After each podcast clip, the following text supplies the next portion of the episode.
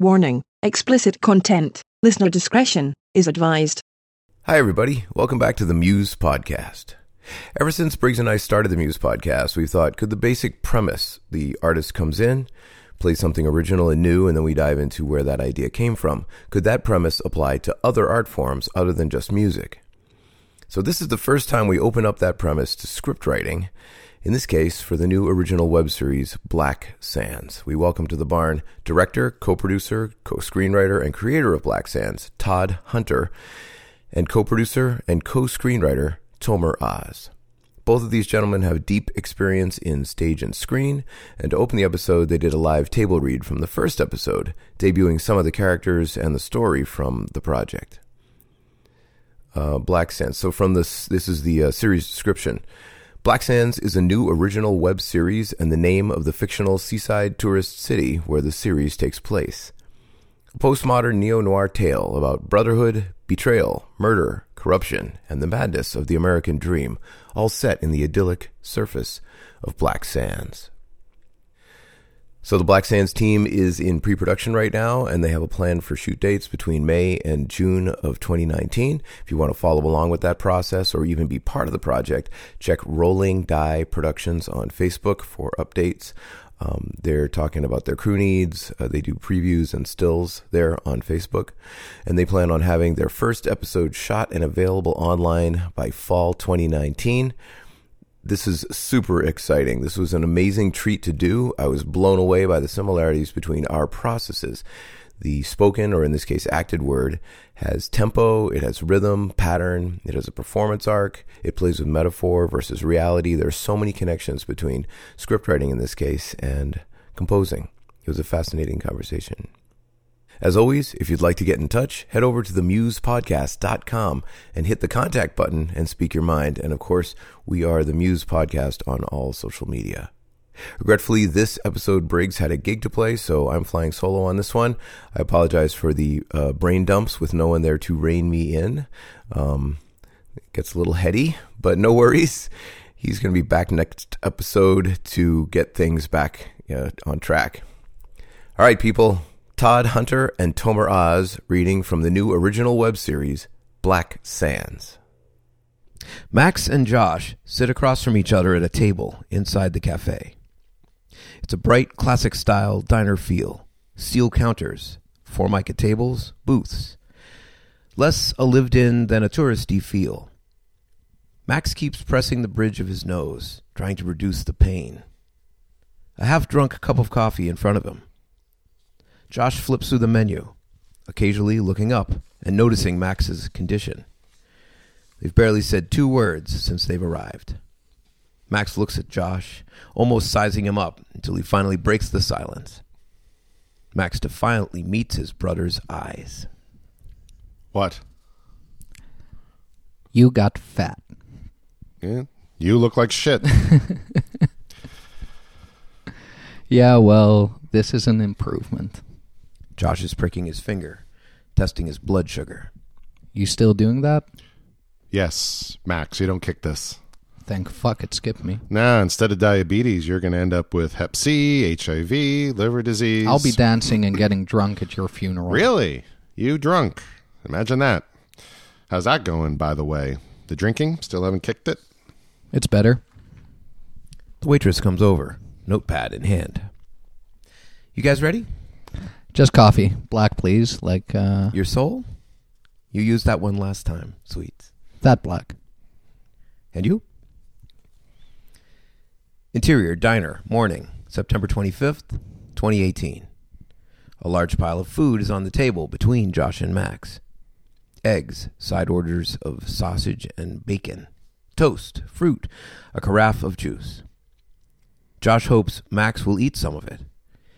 He's eating his eggs while Max finished his second cup of coffee. How'd you find me? I talked to Allison. She said you were staying at the Tides. When I went looking for you there this morning, they said you hadn't returned last night, so I figured you'd be at Maggie's. Yeah, I'm going to be staying there for a while.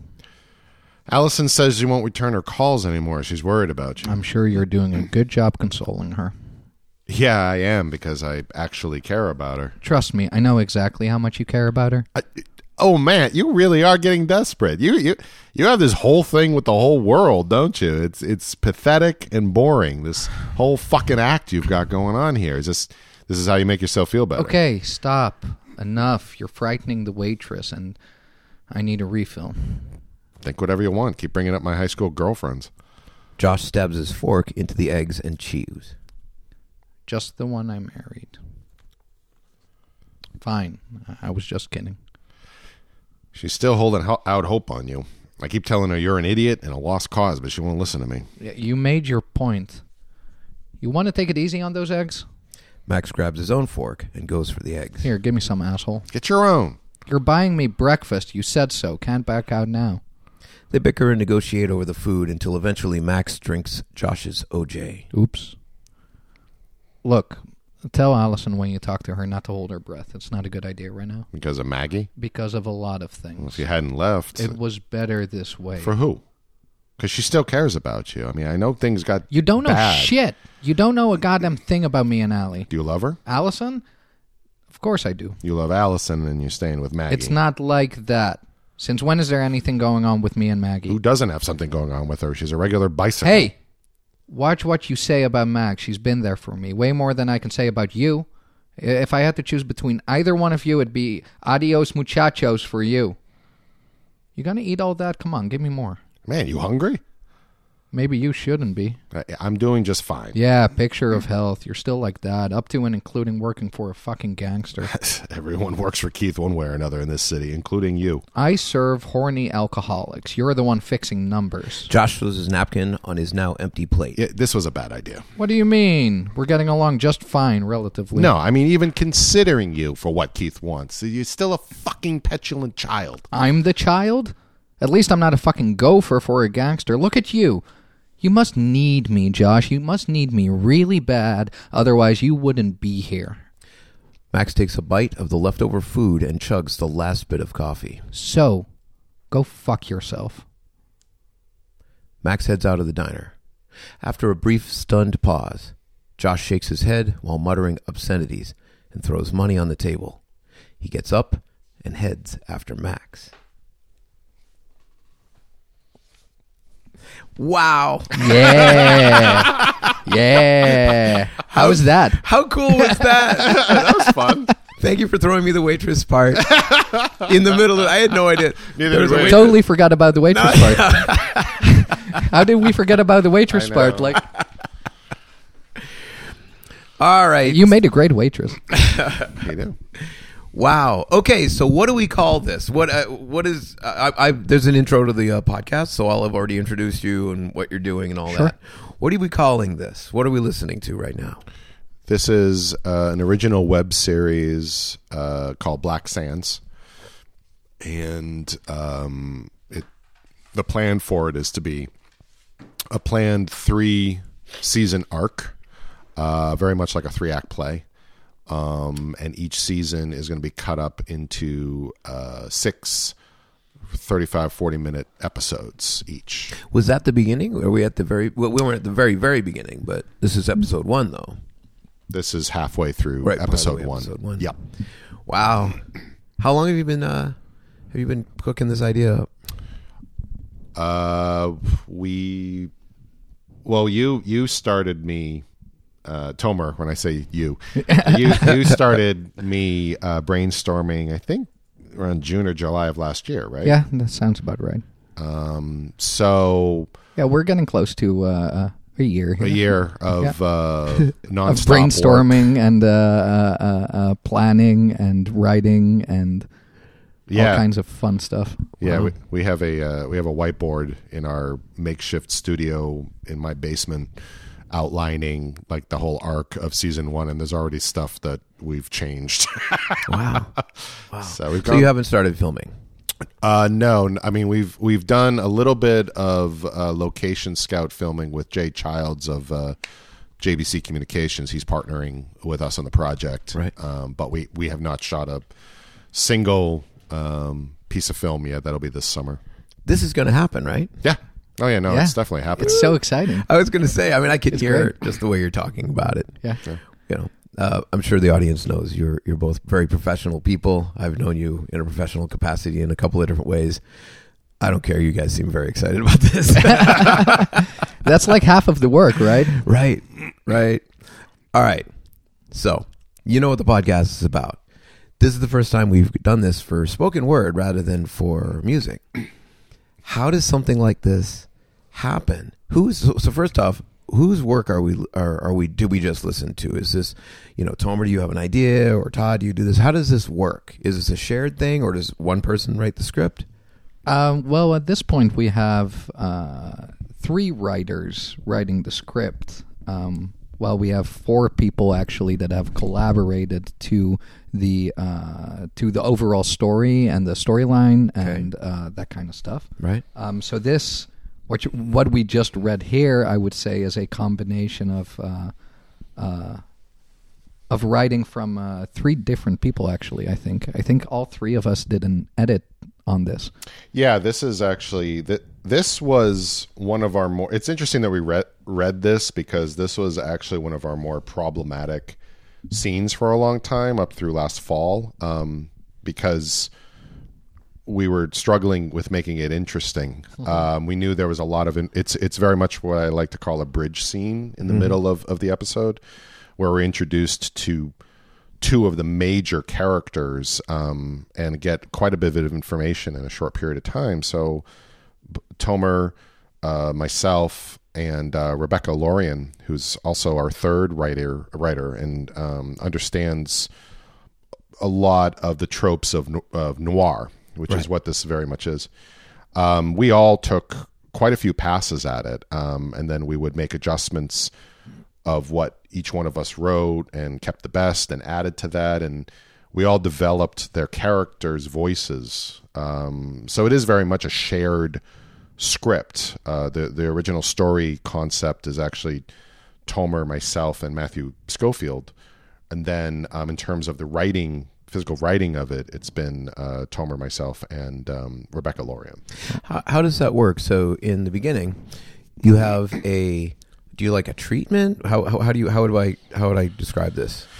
Uh, I How mean, do you just you write down the entire story in in one page? You know how does this? Well, at first, I would say we actually had a uh, we just had a idea in terms of me literally telling Todd that he should start writing again, um, and then he started thinking about just you know ideas in terms of what he wanted to write about. We did some brainstorming in terms of uh, you know especially this area in terms of being able to shoot around here because this is where we live right up Um, here in the seacoast area. yeah, exactly. So, um, and then all of a sudden, this idea started to like jump out. He started talking to uh, Matthew Schofield about it, and um, then all of a sudden, this idea really came out, and we just ran with it. Right, Um, but so that's what I'm getting at. Do you how do you keep this? Is this all in your head, or do you do you actually write this out? a lot of it, a lot of it was. I mean, a lot. I mean, uh, Tomer was really smart in how he kind of nurtured my creativity. I hadn't really written a full length script in over a decade um, since my last feature. Yeah. and uh, just because there wasn't any story, I felt like telling. And he he had a really good idea in that, you know, he was like, he was like, what.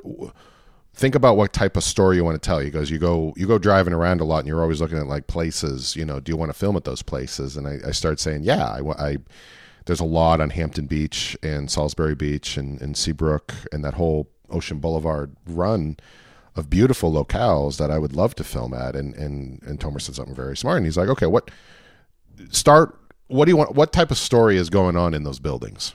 What do you? What type of story do you want to tell in those buildings? And I was like, oh, that's a that's a great exercise. A lot of the how we started was just an exercise. So it would just brainstorm images I wanted to see, and then I just started creating um, characters and and I met and as he said, I, I talked to Matt Schofield, and we both realized we wanted to film a lot of the same like locations, and he had strangely enough a lot of the same ideas I did. And I looked at him and I'm like, "Do you want to co- collaborate on this?" And he was like, "Well, I don't want to get all over your Yeah. your stuff." Yeah, yeah, yeah. But uh, uh, I'm like, I'm like, yeah, but no, you're not. Like, this is this is you've got some interesting ideas. I got interesting ideas. Let's just let's just brainstorm because I hate writing by myself. I just don't like it. That's such an interesting thing to hear. You know, uh, you would. I think. I think the, the the stereotypical general idea of what writing would be about is I'll go off and I'll write the script and I'll come back and give it to the you know whoever I'm going to give it to and then we're done. And I obviously, I mean, I know that it's not quite that way, but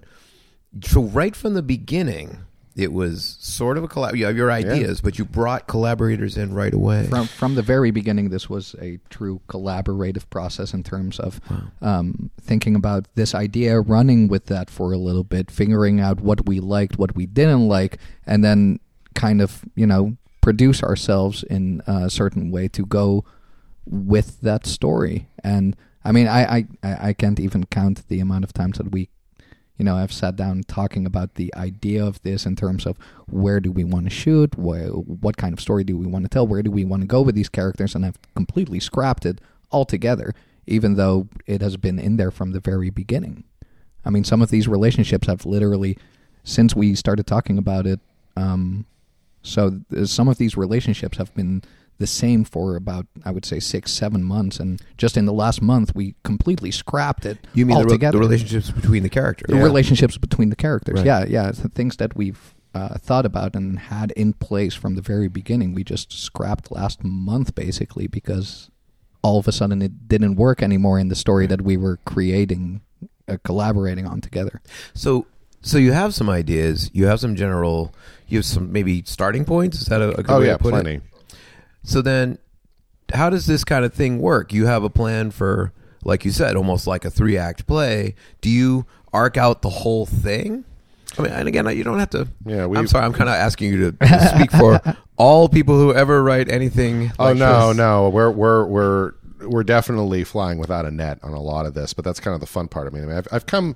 I mean, we're also bringing a lot of like experience in the theater world. All three of us, uh, and by extension, people who understand the noir tropes as well. Sure. Um, but like a lot of it is is I'm like driving around. I'll, I'll go driving through a lot of locations I want to eventually secure, and just brainstorming on what I want the characters to do. As you know, see visuals of of what I want to happen, and then a lot of the narrative part I create kind of five thousand foot view, big picture of it. But all of us color it in. Like you know, all of us have grown up on you know dramas action thrillers series um, web series and that kind of stuff and we all know what we're interested in watching and more importantly we all know what what we feel confident in avoiding a lot of the traps that make us stop watching so whenever any of us that was the big thing that i like set down and tomer agreed with and, and matt agreed with that anything that felt forced fake uh, you know, uh, uh, just just trying to make it go a certain direction without earning it. We had to knuckle down and go, no, it can be better. You know what I mean? Because, I mean, hell, if you're gonna work on something like this, you might as well make it the best it can be. Um, so it's nice. I mean, the last thing I want is to come up with all the ideas. Like I, I I've come up with a great amount of them, um, and the concept and everything, but it's it's boring as hell for all the ideas to come from me. It's way more interesting to bring in people that get your vision and want to contribute and and make it part of their vision too. You know, because I don't. I right now. I mean, I I don't have any money. I mean, this is literally just people volunteering their valuable time to create something that m- maybe someday we can monetize. But right now, we're just doing it because they be- they believe in it and they want to create something cool. People who listen to this podcast know that I'm the a tremendous champion of the posse concept. The idea that yeah, that artists for can can take up a very strong stance of saying I am only going to do this is my vision, rah, rah." and or artists can get together and go, look, let's just see what happens. Let's work together. Let's find it. Let's let's treat each other with respect.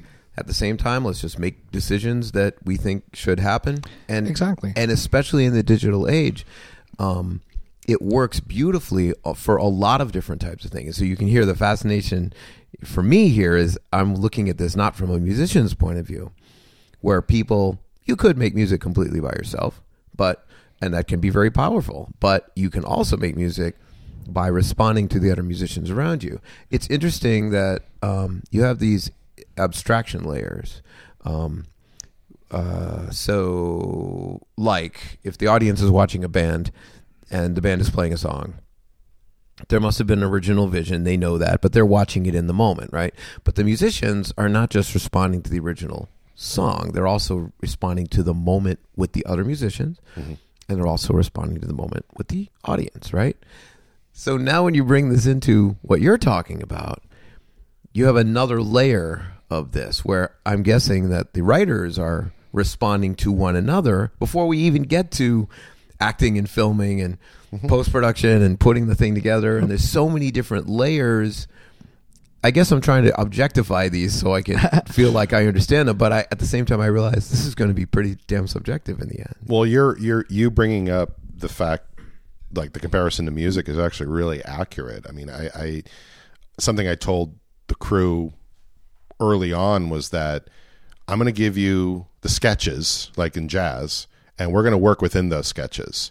But um, you know, I, I've I've always worked like that in theater. I've always gone to the actors and said I've always described it as sketches. One of my one of the biggest influences in terms of theater and film art for me, weirdly enough, was Miles Davis Wow, yeah. because he knew how to get a lot of original, amazing work out of his collaborators while saying these are the sketches you can play within. And he and he was really good at selecting talent, which I I mean I also think I'm very good at. I was I was Right. basically artistic director at a theater for like 20 years, and that's what I did.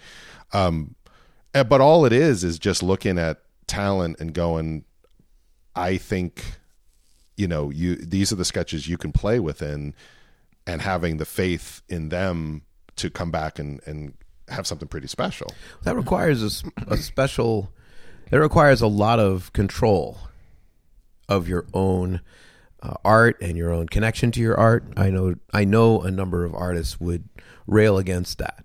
Like the last thing I oh, would they like to do. do is then hand it over to someone else, right? But at the same time, you know, uh, in in theater, especially, which is what I would say, we have actually, me and Todd have uh, most of our experience in.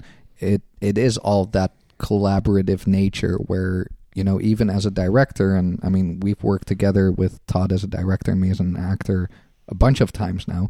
In terms of how we both approach a any kind of project, we both come into it with a certain idea about where we want the character and the story to go. And if that doesn't gel, then you got to compromise. You got to collaborate on something that works for both of you because you're both bringing your own experience and your own talent and everything that it is that you know you want to put into the show. You're bringing that both in. So you got to figure out how to make that gel together.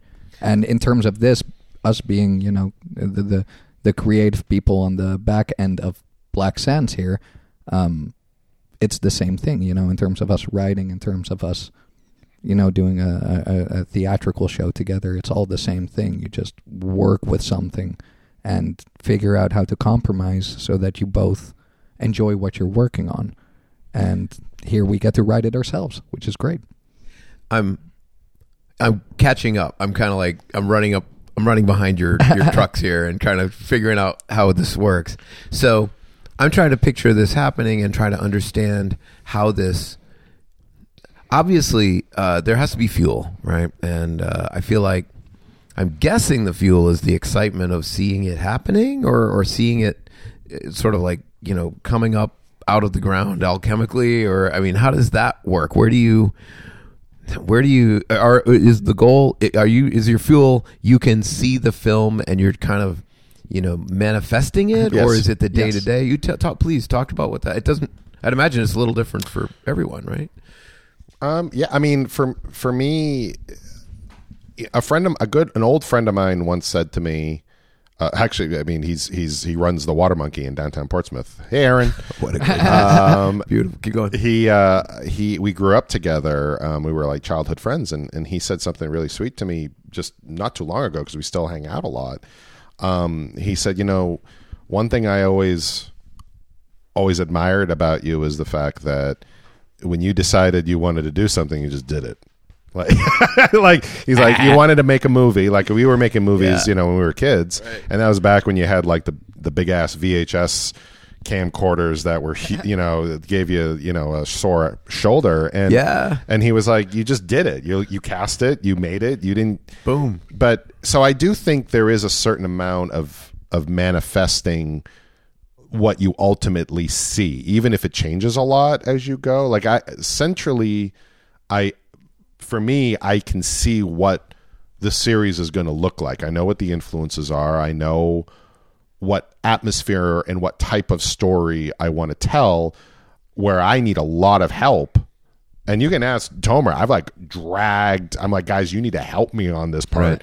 Like, I, I only have so much experience in so many areas, you know, and I, I'm not going to bullshit um, certain relationships between characters and that sort of stuff. You know, I I, Oh, I oh, I motivate people. I motivate people to bring a lot of their experiences to their art, um, and I don't know. I just I I I, I always I have a big enough ego that I know that I can pull together the right people, but my ego isn't so big that I don't want to be the only one talking in the room. If that Right. makes any sense. Well, I can see, I can imagine, again, on behalf of the audience, when you hand a, a script over to an actor, that they're going to see themselves in it and they're going to, and you're going to direct them. And it may change a little bit. I don't mean word wise, but I mean just the performance of it is hopefully Yes. going to take advantage of the actor's strengths, right?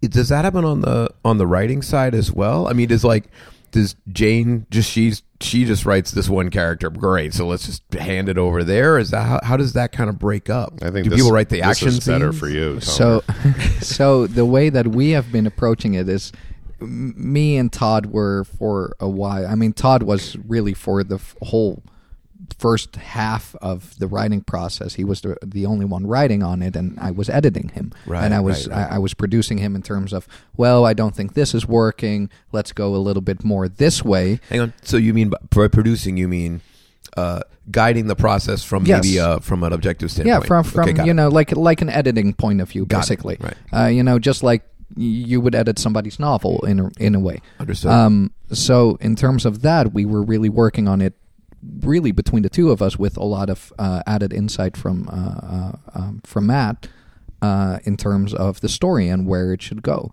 And we were working on that for a while, and then we really started expanding it a little bit. We got another writer involved. We started really casting it with uh, uh, a lot of uh, great actors around this area and, and also in New York.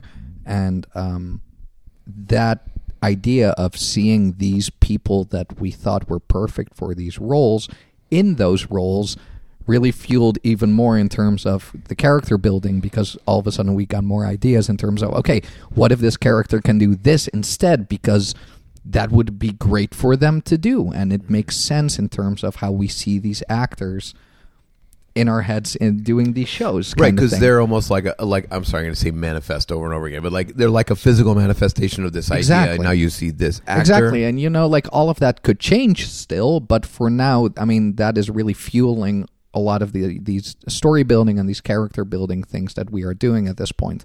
Um, I think writing wise, uh, it has been a, an interesting process, especially uh, getting feedback on it from uh, some of the people that are going to be playing these characters because that gave us ideas as well. You know, after the first read through in terms of how that went, uh, we sat down and we were like, "All right, let's let's look at this. How is this working? There are some things that are not working. Let's change them around. Let's see what we can do with it."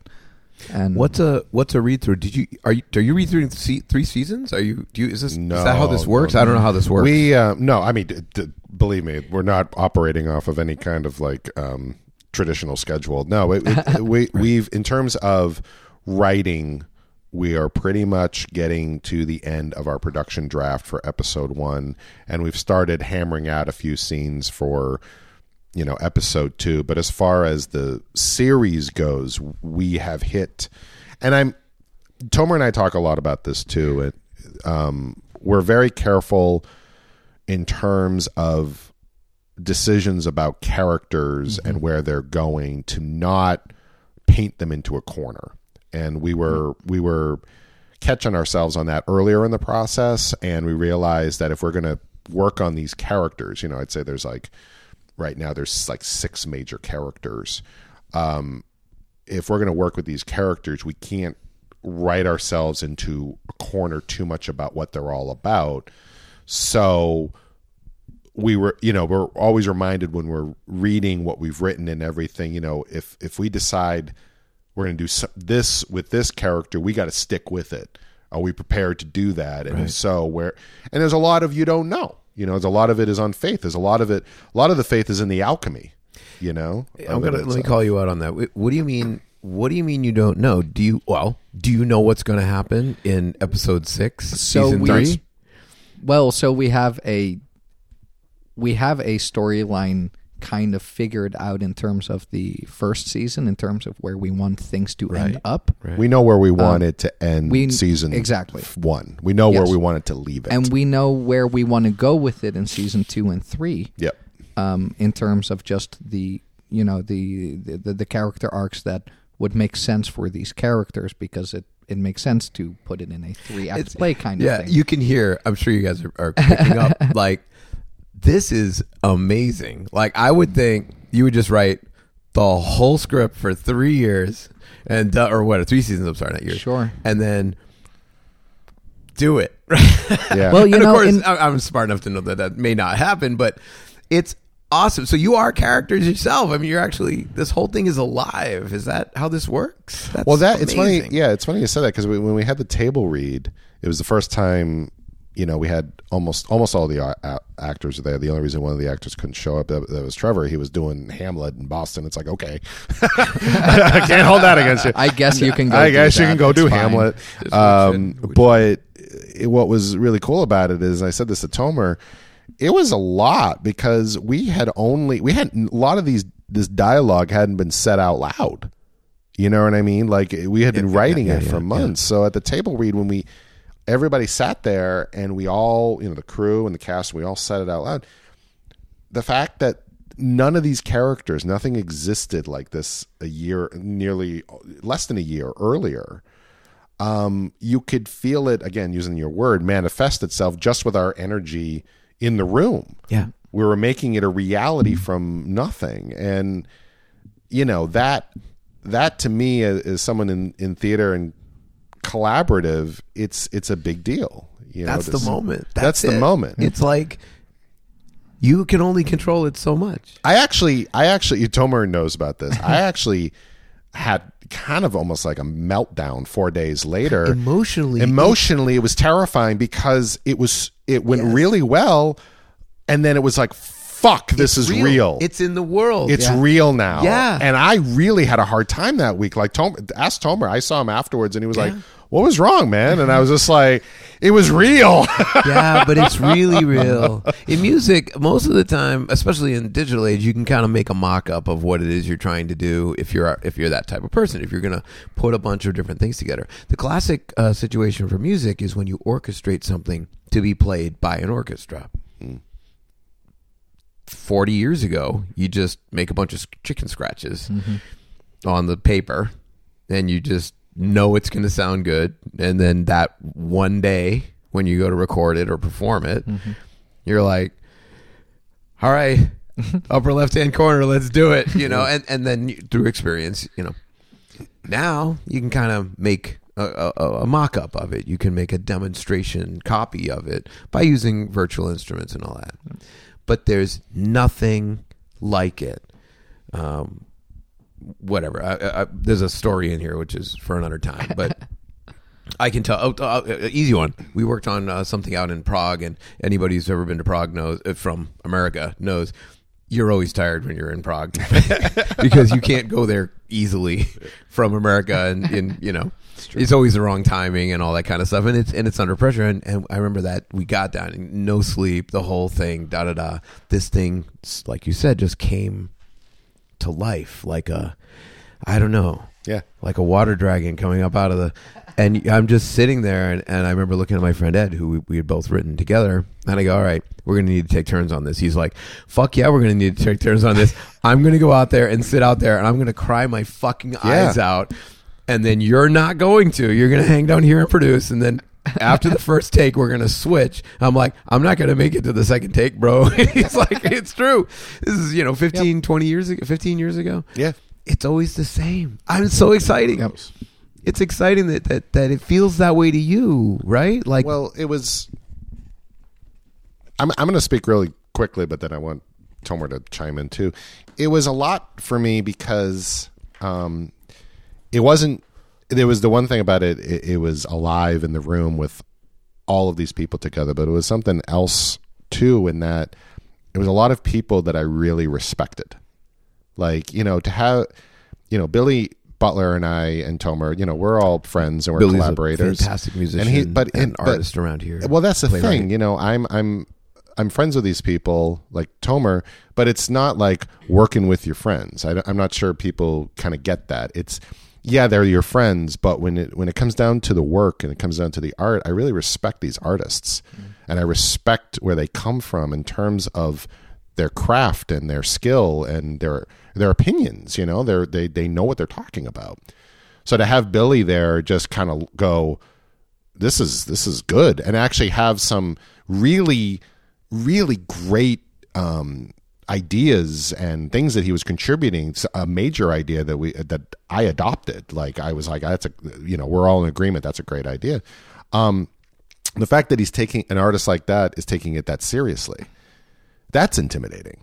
I mean it is wonderful. You know thank you Billy. But I mean it's it's intimidating because um it means that it's that good that it warrants that that that closer look. It's one thing to just go, "Oh yeah, that's that's good, man. I liked it." It's another thing to be like, "That's great. Here's some here's somewhere we can twist. Here's some." And I'm like, "Oh, this this is and this isn't even like us putting on a performance of a play that exists already in the world. This is something brand new."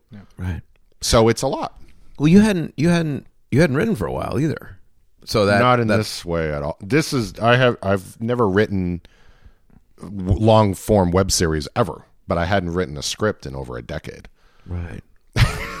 so, Kevin, oh, I, yeah, I can. I'm I'm relating to what your what your moment must have been like. I mean, after all this, here you go. Like, put that jacket back the fuck on because Yeah. here it comes. Right. Yeah, and it, and it's uh, it, it it's great. I mean, it's really great, and it's great because Tomer, you know, for whatever reason, one day he just woke up and he was just like, "Dude, you're gonna start writing again." Do you mind talking about that? No, I, I I don't mind at all. Do you mind him talking about that? he might he might not like it as much. Um, But I mean, if none of this stuff exists, it doesn't come up out of the ground unless all of these things Sure. happen. Well, let me introduce like it by saying on my end that for all intents and purposes around that time the last thing I was fucking thinking about doing was writing for a lot of reasons. Like I just I was like are you fucking kidding me?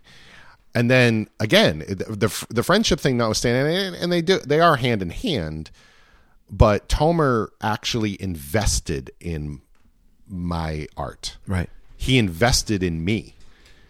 And people go, you know, people invest in people and everything, but I don't think they really think about the term of it. Tomer took the time to invest in me as an artist. Right. And I hadn't had that in a very long time. Right. Um, and more than that, he, and he can speak to it, he guided me um, very much through exercises that like you would have in like a master screenwriting class. Right.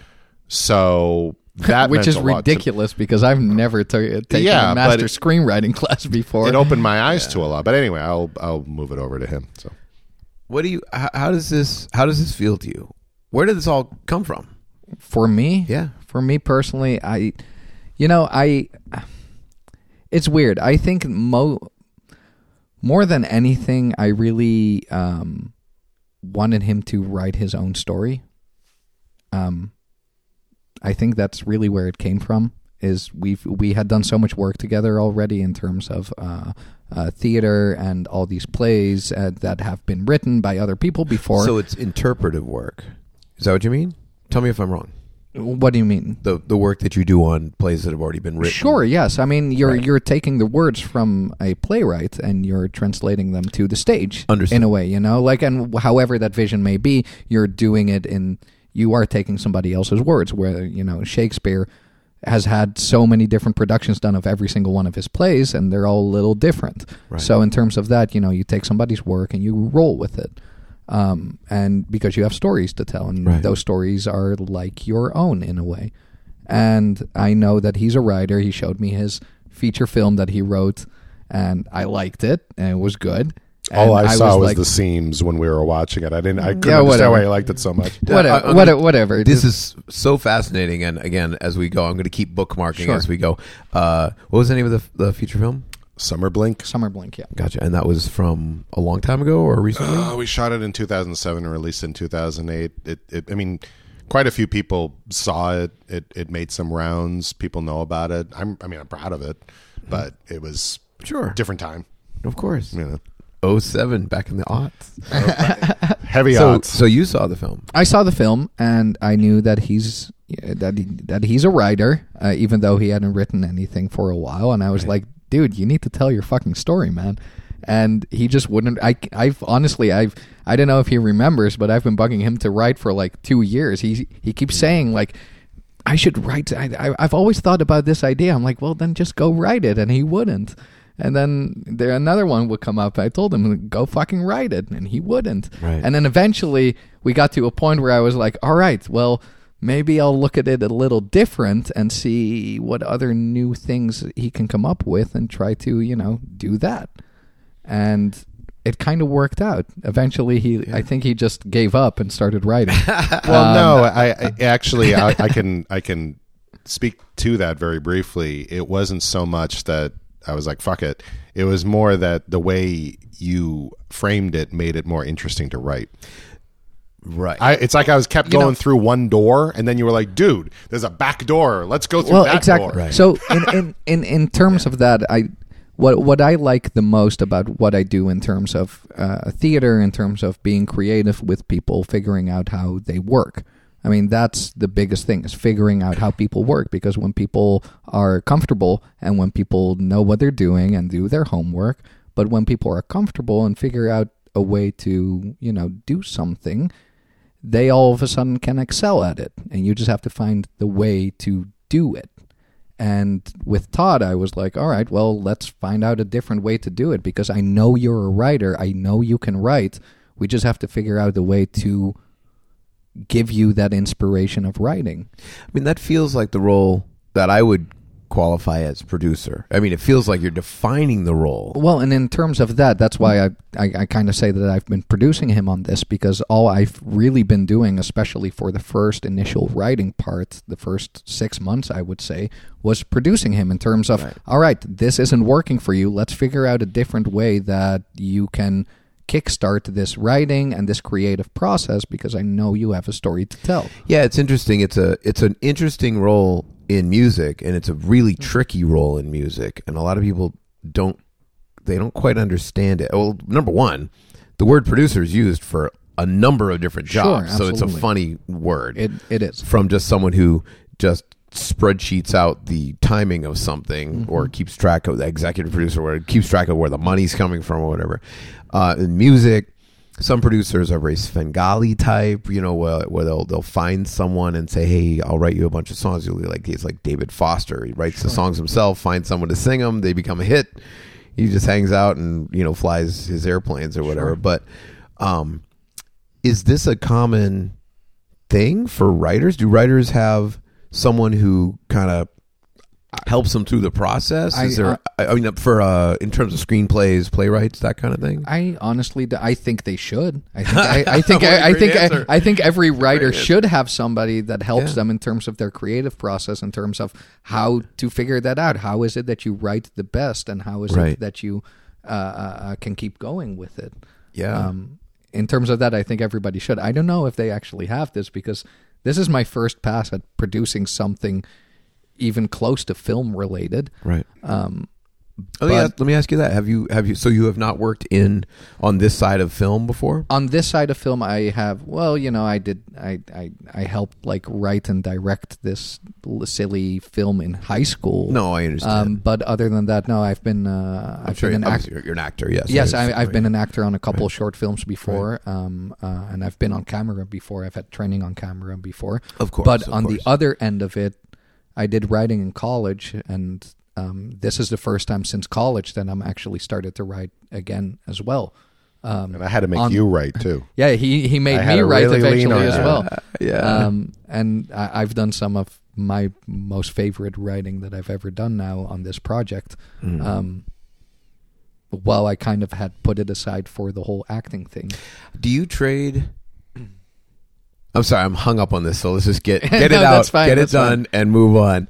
How do you do? You pick a character, or do you always write one of the characters? Do you always No. write one of the No. characters? I both both Tomer and I have been is such very a naive question. No, it's not. let's because please go ahead. honestly, Yeah. we're kind of inventing the wheel a little bit here. at Yeah, I least, can get. uh, I got that impression. It- it- yeah, and that's good. I- it's wonderful. We're yes. feel, we're feeling it more than anything. But I mean, like, you know, Tomer and I, I rely on Tomer to give me assignments, and he relies on me to give him assignments, and Rebecca relies on me to give her assignments. What does that mean? Well, I mean, like Rebecca and I always meet every Wednesday to write. Um, Oh, She always comes over. Okay, so you have a temporal moment where you you can look forward to it, you can execute on it, and you can look back at it. Yeah, Okay. a lot of times we'll just write in the same room and just kind of hammer out because we're we were using for uh, a software Celtx, Yeah. which allows it's all cloud based and we can all like access. I was going to ask you later on, but please go Yeah, ahead. Yes, um, gotcha. so, so everybody sees everybody. everybody who gets invited can see each other's and um you know a lot of times like look rebecca and i will always meet every wednesday Right. um and we'll always leave the session with um, follow-up action items like i want you to take a look at you know sometimes i'll tell rebecca i want you to take a look at this scene or even as an exercise right these two characters talking tomer will say to me you know i want to work on this part i what do you think about working on this part? So nothing is tried or true. I'd rather everybody touch all the characters at some point um, because i think it also one of the actresses dana stern who's playing maggie uh, made a comment at the table read. She, um, she's from new york. Uh, she said that what what she really liked about the characters is that they all sounded like different people, not like one writer creating all these different voices, Right. but they actually sounded like different people, but they work with the atmosphere. Um, and I think honestly, all of that comes from I'll use that word again, alchemy. You know, you just kind of you kind of mix it together, all the cooks, and sometimes you're gonna have too many cooks in the kitchen, but this feels like right now the right amount of cooks right. you know because also the the the workload doesn't get to be too much i was starting to get like panicky because i was like i can't i'm hitting brick walls with these characters and i don't want to write it all. You know I, I think we should all be contributing to it and as director i will you know you you have one person steering the ship. Right. but you know I, I want everybody to contribute to the voices of these characters. And then when that happens i think you create something more original This is. Uh, can you give us the five W's on where this is? We just read a, a um, an excerpt, but we didn't set it up. I mean, when is this uh, time wise set? Is this in the fifties or current or Current. future? current Yeah. it's uh we actually have well we're working through about three different timelines uh that are con- that are conflicting with and each let other me just yeah let me just say right now, please, uh, like, I'm not asking you to give anything away, right? Like, it's fine. right? Uh, we've we've been Right. running around with what we're going to say and what we're not going to say. Right, good. for a year. Good. Um, no, right. it's it's three different timelines. current. It's current. It takes place right now. People have Um, cell phones. Oh yeah, yeah. Okay. Um, um, the the the path, what we like to call the core timeline, Right. is what the series is introduced with, and it's what it'll end with. Um, the core timeline is what's happening like right now as we speak. That's why it says like 2019.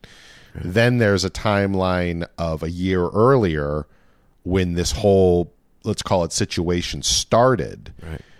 and you're seeing that timeline in chronological order flipping back and forth between that and the core timeline Right. and then there's this whole like six to eight months in between that's like this this dead zone where we don't know what happened there that's Right. kind of like the mystery timeline that we'll come to later but it, it's great it's fun for writing because you don't get too stuck in one narrative flow. Mm-hmm. If you're having trouble with one area Wow. and you want to skip to a year ago and focus on that for a while, Yeah.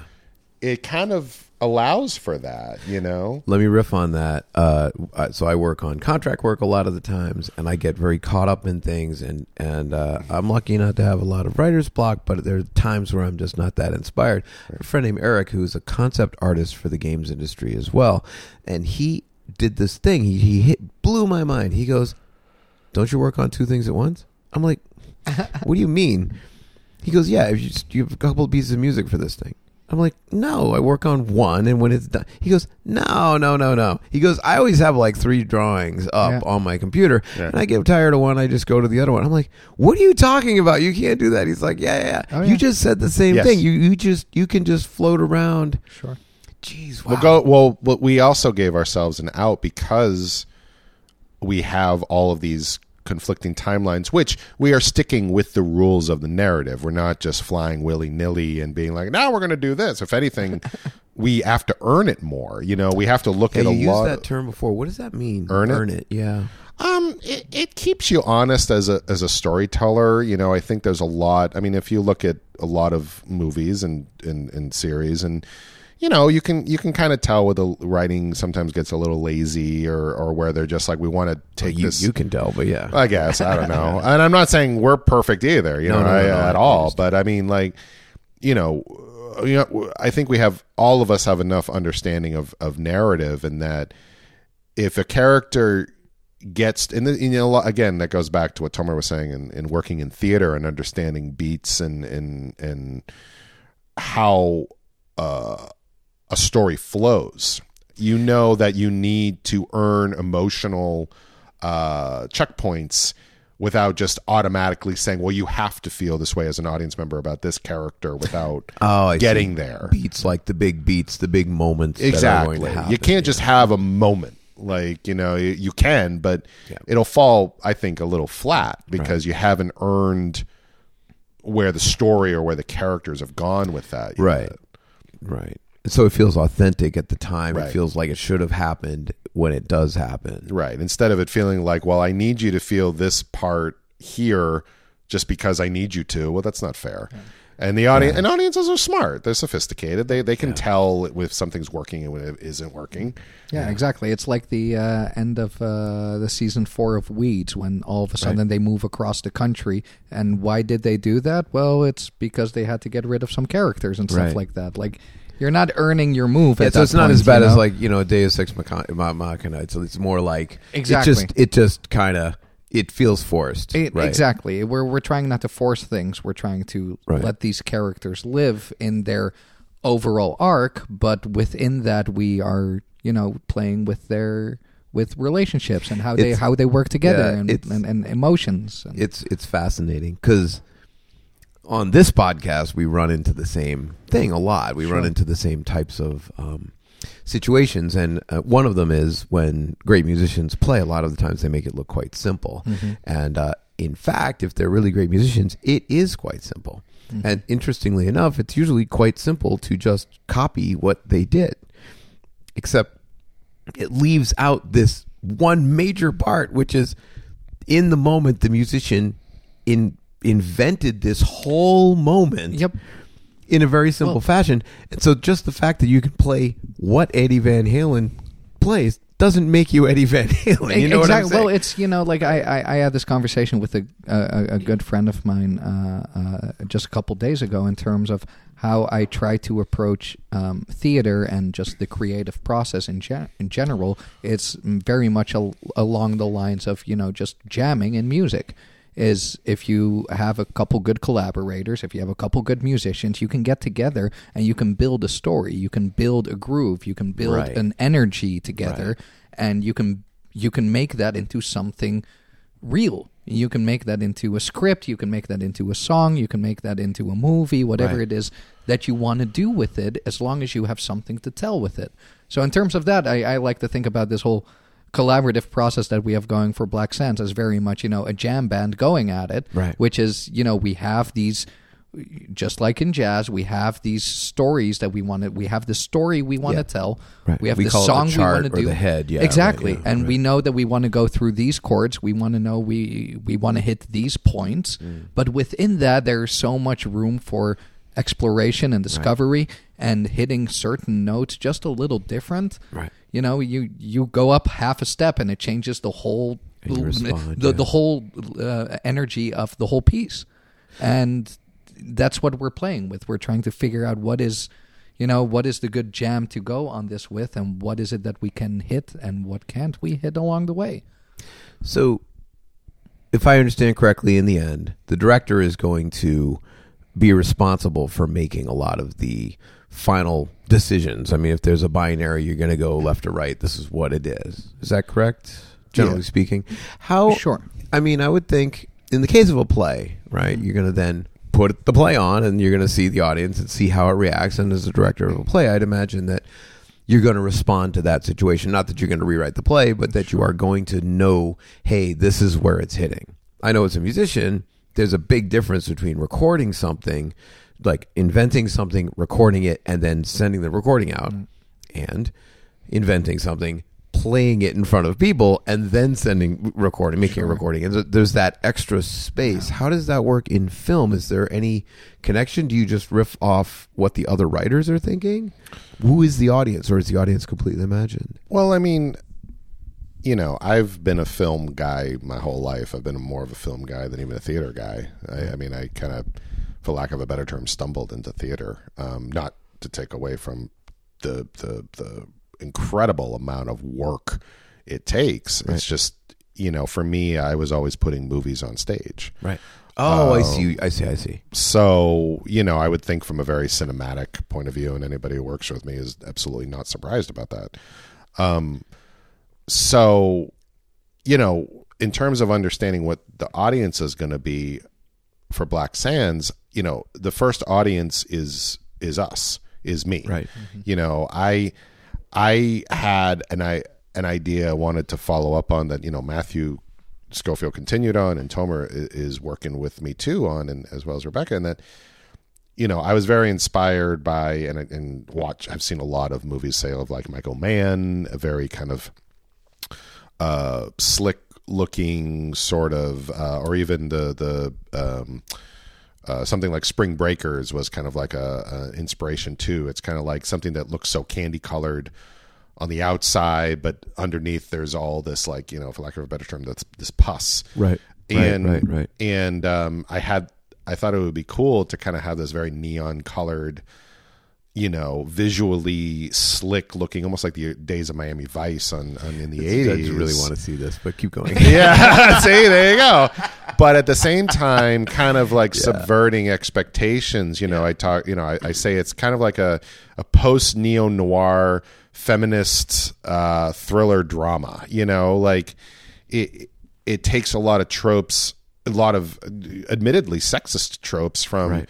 Noir, but also kind of turns them on their ear without while it's going further down the rabbit hole with them too. And and Rebecca's very learned about noir. You know, she when she she studied it in school, so she she knows the tropes like right there when we talk about them, and and she is also you know a feminist. You know, I I as well as my. Uh, regular stage manager, you know, Lindsay Green. She she was wonderful for she's on this crew as well and she's always she was real as a as a jumping off point um a sh- the last show that he that Tomer and I worked on I, I directed was uh, The Graduate Okay. and This is a live show. a this was a live show at Yeah, Blair's theater, Ring. Um, it did very well, um, but we, you know, we took it as a snapshot of this particular time in the '60s, and we and I wanted to make it really authentic. But at the same time, I was interested in presenting it from a very kind of like looking at it from a 2018 point of view, Right. with current sexual politics and that sort of thing. And you know, Lindsay was phenomenal in just sitting there and even, kind of like assistant directing to a certain mm-hmm. point, going, okay, this tr- this trope with this character. What if we explored going down here? Not changing anything, mm-hmm. But just having the attitude difference. And that's what we're kind of doing. That's what we are doing with Black Sands is that we're taking very kind of traditional, almost like sexist tropes in noir, and instead of just going, well, we're not going to go do it that way, we're we're going to kind of look at it from a from the angle of very 2019 politics. Right. Um, and I think that makes it interesting for the audience because it's something different. it's something hopefully unpredictable Yeah. um, and it's it it takes very familiar um, narrative stop points that people can recognize, but does something new with them. It's like the the old comment that there what there's only six original stories, right, right, right. you know, and but it's how you riff on them. So we're doing a different riff. Right. Well, it sounds it sounds like also if I have an expectation as a as a viewer or as a you know an art consumer, and then you you challenge my expectation, that's an awesome learning moment for everybody. And in fact, regardless of how I react, it's it you force a reaction. That's wow. All right. So there's a bunch of things that happen on this podcast. We have a couple of uh, a little segments that we that we float into here, but uh, let's make a decision right now. Would you like to read a little more right now, or would you like to read at the end? I'd prefer later. Yeah. Yeah. Great. Then our first segment that we like to go into in the podcast here is called Road Stories. Now, being that you're not, our friend Phil even just goes like Road Stories, Road Stories for the road. Uh, so he even wrote a little song about it. Um, now that's got to change because we're not talking about musicians who hit the road, but both of you have acted many times. Oh, Do you want to tell us a little Oh, story? no. Just a, no, a positive. It doesn't have to be negative. Can you remember? If I'll give you an example. Some musicians will talk about that perfect moment. Like you maybe you didn't even know, you know, they played outdoors with this and they were opening for this band, blah blah blah, and then all of a sudden it happened. Like you look up at the sky and everything was. Can you think of a time where, or another example would have been when everything just went totally to shit. I'm fascinated with how uh, actors hold it together when when everyone's gone completely. I mean, off the script or whatever. Let's see if you can manifest some version of road stories for uh, for the listeners. Jesus, I've got tons. I figured as much. Yeah. Just pick one. um, It doesn't have to be a big deal. We could just talk for a couple minutes, but it's it's exciting, right? Like, uh, Yeah. in your, put my put put us in your shoes for a minute. uh, There we were. yeah, I um, you know, I, I you- probably one that comes to mind just because I'm working with him right now. It was uh, when we were doing a um, a production of Hur- David Rabe's Hurley Oh, I knew he was going to say this. Say that Uh, again. Production of. I'm sorry. What? Da- uh, David Rabe's Hurlyburly. okay. Um, and uh, it's a it's hilarious because um, when he when Tomer first Tomer had seen a couple of my shows and still and really wanted to work with me for some reason, and um, so we were sitting there as we do and just chatting, and uh, and he was saying to me, he was like. Tomer talks a lot with his hands, you know, and he was he was like, "What?" You know, I was just sitting there, just listening to him, and he was like, "What if we did this show? And what if we did this show? And what if we did this show?" And I was like, "Sure, yeah, whatever," and everything. And then and then he went, "Well, then there's also Hurlyburly," and like an asshole, I just went, "Oh, well, I direct Hurlyburly," without even remembering Right. how almost unwieldy it is to to put on. Like It's a difficult. and my, I definitely had a moment during Tech Week because it was a mammoth production for the Players Ring. I mean, we basically Players Ring is a relatively. How many people? Sit? Oh, uh, you probably be answered better. than- 73, 75 people, maybe. No, it's- it's- a little it's a- black box theater. but it's a beautiful situation. It's Oh, also in a beautiful place and all that. But please continue. Go ahead. We we got so many talented people together, and I for I mean, we had uh, uh, you know Billy Butler. I was directing Billy in that. Um, I, we had Quentin Stockwell lighting, and and both Tomer and and uh, Quentin were putting together the the design. Um, I mean, well, the design was done by um, uh, Gina Bowker, um, but the the fact that they were able to put this whole they basically made i was out of it at this point like i was just watching the design i was like sitting here going okay this is what we're going to do so like you know gina brought the initial design and then tomer and and quentin jumped on it and then created they basically made the theater disappear like it was we had a working fridge. We had a working- Stage. it we was had a, a- working. it was an sink on apartment. stage. We made it into a full apartment with stairs going up and everything. It was. It was great. It was nuts. And I was sitting here because you know, I was directing it, but I I always want to hire the right people or work with the right people Right, that are going course. to Yeah. bring what I'm looking for and, and go beyond it. And I remember that was a situation where I was standing there during Tech Week looking at this fucking set with a working fridge and you could like take chips out of the drawers and and they turned the theater into an apartment and it had working stairs you could go up into the loft and I was sitting here going and then the the script itself is extremely unwieldy. Like I mean, it, it it's it's just so much heavy dialogue. It, it's nonstop with very few, if any. I don't think there's any stage directions. Wow. And um, I was sitting there, I was standing there during Tech Week, and it was going it was going well, but I had this feeling of I felt like I was ri- like driving in terms of a straight play. I mean, I'm not comparing it to like you know the size of musicals or that Sure, sort sure, of thing, sure. but for a straight play in the Players Ring in in Portsmouth.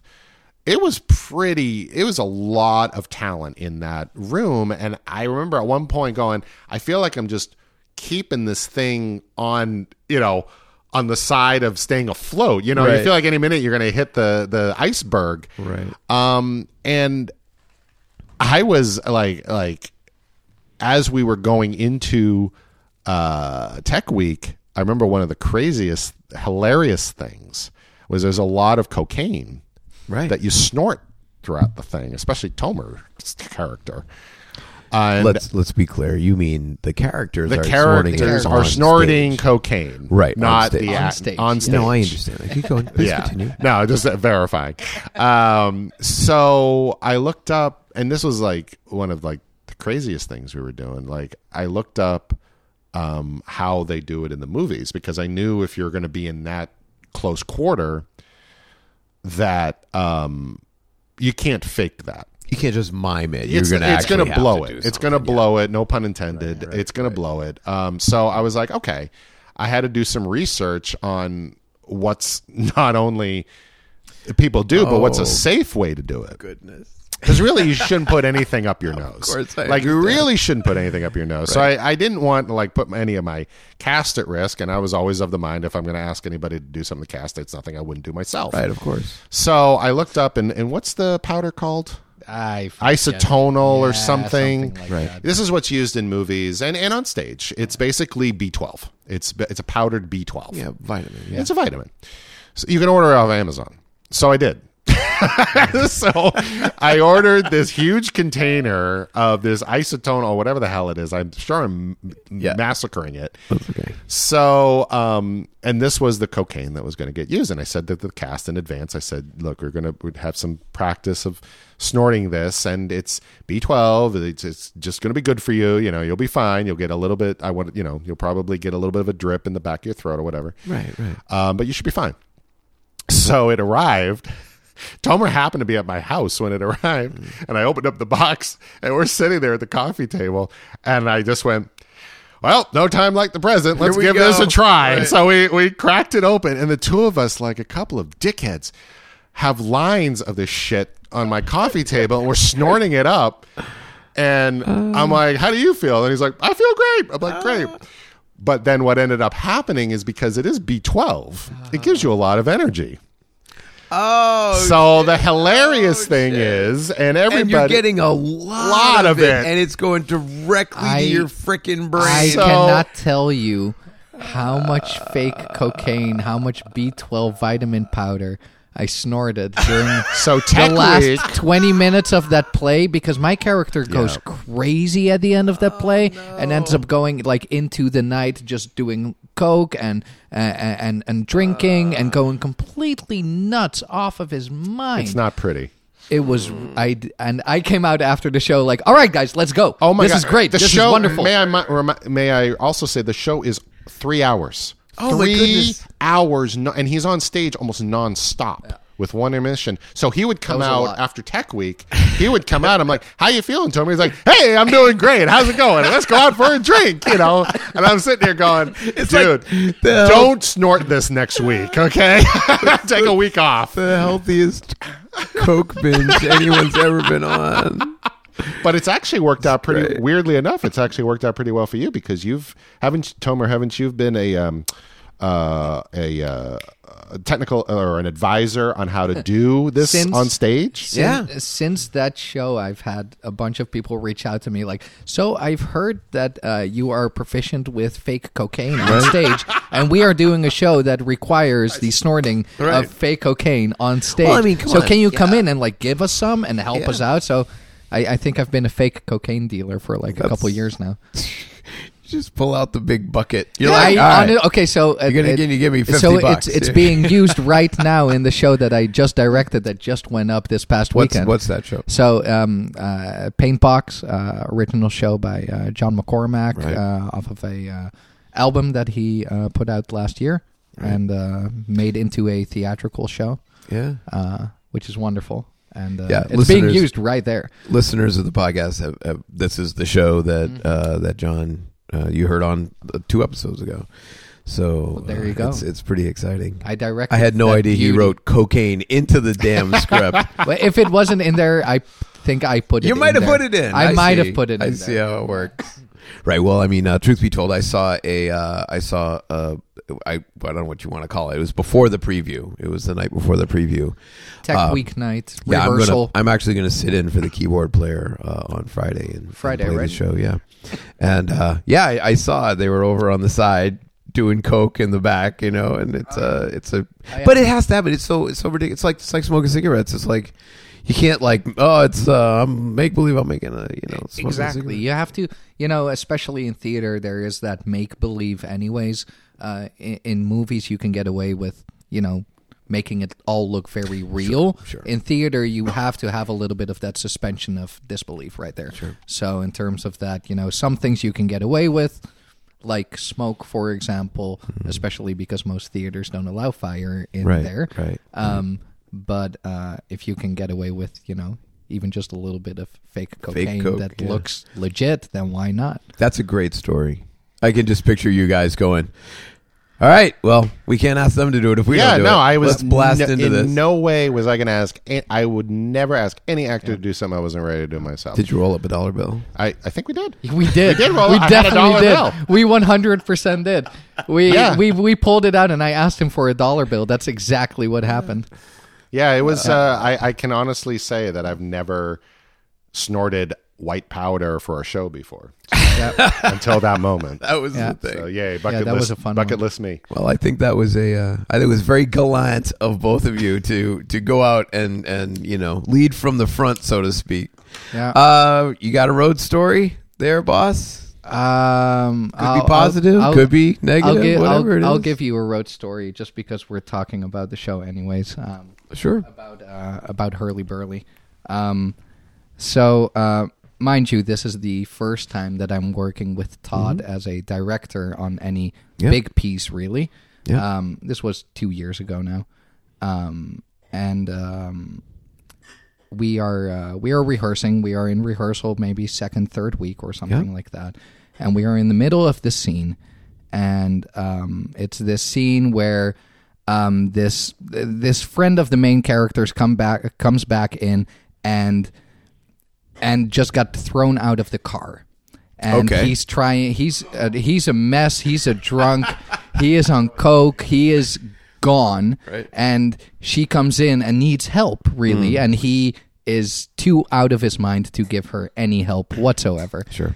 And we are going through the scene. We are going through the motions of the scene, you know, script in hand, reading the lines out loud and everything like that. And it was going okay, and it was going just fine. And all of a sudden, Todd looks up. He looks at me and he says, "Drop your pants." And I look at him. I'm like, "Excuse Hold on, me." hold on. Are you on stage? Uh, we Or- are in rehearsal. In rehearsal, We are in Right. rehearsal in, in in the players' ring. We are going through the scene and Right, just and Todd is rehearsing the it. director. Todd is the director, and Right. he's letting us go through this scene until this one moment Right. in the scene, and he says, "Drop your pants," and I'm like, "Excuse me, why?" Hmm. Why? Why do? He's like, "You're out of your mind. You need to drop your pants." You're asking her. I mean, in the lines, it says uh, he asks the character to suck his dick, basically. Right. And he's like, "All right, you're going for it. Drop your pants. Ask her to suck your dick." I'm like, "Excuse me. Okay, this is what we're doing now."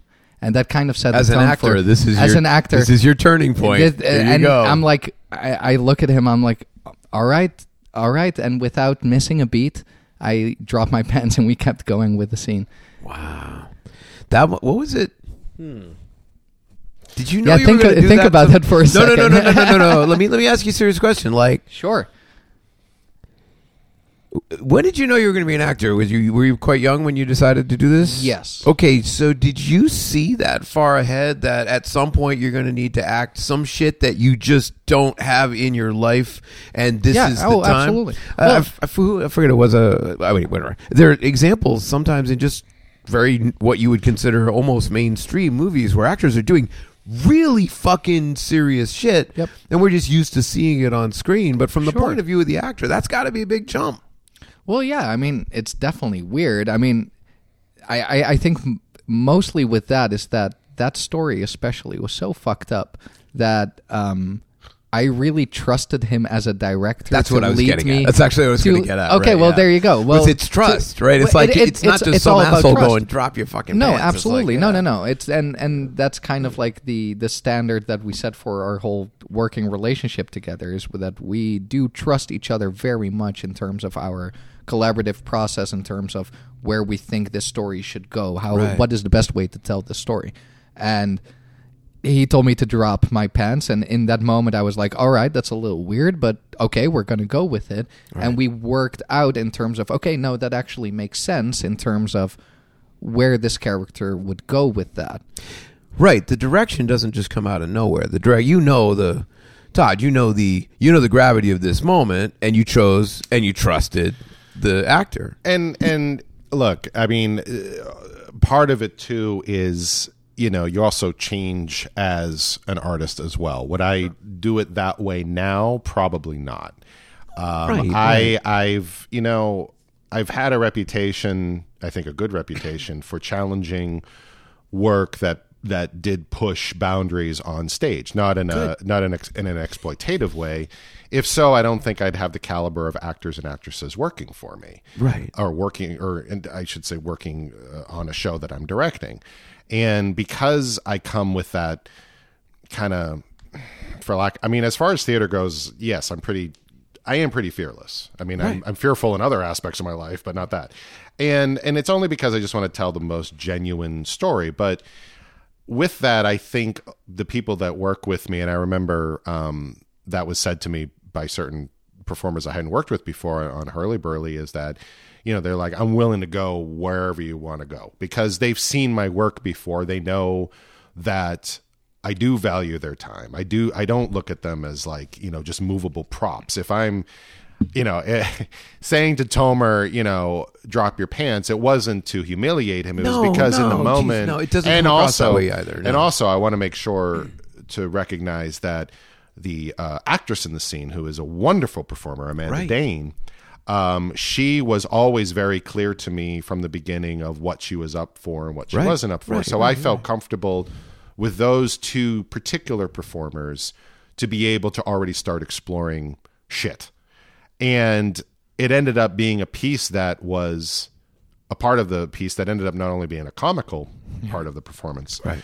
um, but gave across a certain uh, certain image of the characters being pathetic.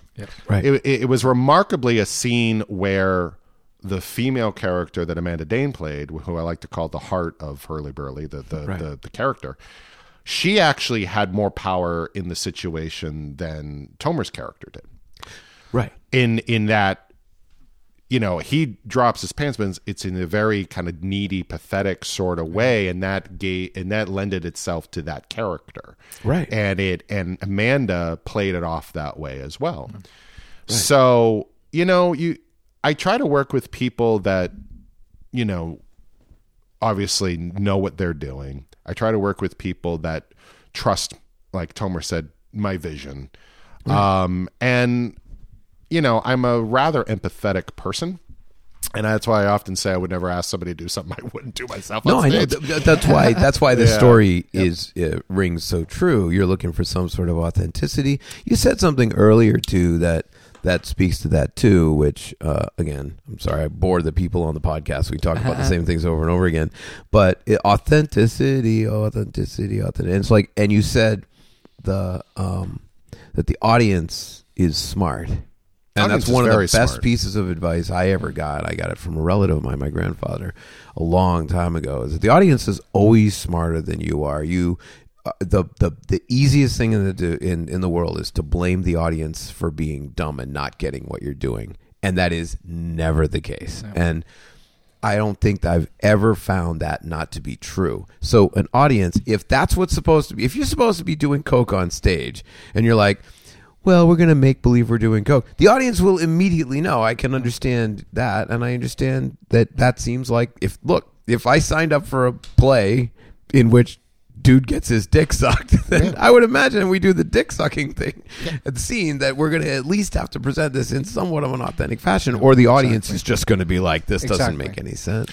Well, there's two things going on there too. I mean, I think audiences. I'll, I'll go the, further than that. I'll say that I think audiences are smarter than they think they are. Right. I don't think see audiences give themselves enough credit. I don't think audiences give themselves enough credit for what they see in shows. They it's very much can be a herd mentality. I mean, like you see people talking about movies online or plays online and you know, they all, you know, they can they can feel like they need to feel one way or need to feel another and you know, I I would never dream of impinging my opinion of what the show is about on yours. You know what I mean? Why Uh, not? Yeah. but I mean it. But at the same time, because the shows I've done have been um, at times, I don't know, controversial or uh, envelope pushing in certain ways. That's not the point. Like that was never like whenever I would talk to actors in advance of shows we were going to do about what was involved. Like you said, if they had to snort cocaine or that sort of Right. stuff, I would always like actually have like lunch with them ahead of time before they even said yes to the role and say, look, um, this is what's involved in the show. Um, I want to make sure that, you know, you're cool and you feel comfortable on stage about stuff, but there's certain things we're going to have to do. Right. And if you're down with that, that's great. If not, no worries. You know, we'll work together again. Right. It's funny. I mean, I know you guys a little bit. I think, I mean, I trust that this would have already happened. I do understand this could be misunderstood from an uh, from maybe a listener's point of view, but no, I don't feel like anything that you're saying is something where you're you're you know s- swooping in and doing something that would be negative at all. I, I think you're offering the uh, an actor, if you don't mind me repackaging what you say, tell me if it works. Um, you're offering the actor a, an opportunity. You're like, we're going to push some boundaries. Do you want to do this or not? And you're not asking anybody to do something that they're not willing to do, but you are going to. I certainly know as a musician, the the best moments are when I'm like, I don't know how this is going to work. Let's just fucking go and Yeah. let's make it work. And that's that's got to be a gift too. But I do have to trust the, uh, you know, the people that I'm working with. I had an actor once say to me, and it was really a compliment, um, that somehow, uh, that somehow, uh, I had an actor say something to me that was a real compliment. Uh, they said to me that somehow I always created a safe atmosphere for performers to push their own boundaries. Right. Right. And that I really cherish that actually. And I that's that's why I like working with actors. Right. You know, I want to see where they can go. film it's interesting you can see i'm jumping back and forth between that so let's go to the second uh the second little little thing that happens comes up all the time and see how it flows with you. Typically we'll we'll talk about when was the first what was the first like recording thing that you got? Or what was the first like if you're a musician what was the first record like cd or cassette? Or what was the first thing that was really yours? Now it's a little different i think when it comes to things like film or acting. Maybe I could say, um, what was what was the the the vehicle for which you knew that that was it? Like I saw Star Wars and I'm like, that's it. That's it. Fuck it. Like what was the what was the movie or what was the play or what was the moment? honestly, it was, you know, just to bring it up again, it was probably Hurlyburly. It was such a beautiful combination of everything. It was like, you know, it was uh, there were sparks flying. There Right. was e- everything was happening at once, and it was happening really well. I hear what you're saying. I'm, I'm only just for the sake of time. I'm going to actually move forward. I didn't mean that. What I, I'm I'm not being clear. What I meant was when you were very young. Oh, What was the moment that you decided that you wanted to make these things? Right. So, for example, a musician might say, "Oh, well, you know, my my mom and dad got me this, you know, bought me this record, and I listened to it, and it was amazing." Or I was in in high school and I thought music was great, and then I saw the Clash, and I'm like, "Fuck it!" Like, you know, the circus just came to town, and I can never go home again, or whatever. Do you have an equivalent thing? Was it a TV show you saw, or was there a moment where you're like, "I need look, what we're doing isn't normal." I know, right? I wish. what we're doing has, like David Lee Roth says, we're sailing the seas of consequence. yes, And it's a rough sea. this is too. not the bank job that No, you could have taken in high school and you can keep until 70. When did you know that you were going to make the jump? I honestly, I don't know if I ever had anything else really in mind. Don't make me cry now. Uh, I honestly don't know. I think I have always tried to joke with myself in terms of no, I, I, I would like to be a lawyer or I would like to be, you know, a teacher or a professor or something like that. But I think I honestly have always wanted to do theater and to Right. act. How did you know about it when you were younger? I, I, I, I, I was so young. Yeah. I Did you I- go to the did you go to a play or I don't think so. Even I, I, I played like uh, uh, my um, I I played Rumpelstiltskin when I was like in like second grade or something Really? like that, or first grade. I have a picture of it. My parents gave it Well, to me. all of us and played they were the like, stilt "See," at some and, point, you and know. and and I, in, in like the school play with like people from like fifth and sixth grade, and I played Rumpelstiltskin, and my parents were like, "See, it was always meant to happen." Like my I, I, my grandfather apparently said that I'm I'm gonna win an Oscar at some point. I don't know when it's gonna happen, but my grandfather used to say that. Yeah. But I always like to think that I always wanted to become everything, so I became an actor instead Right.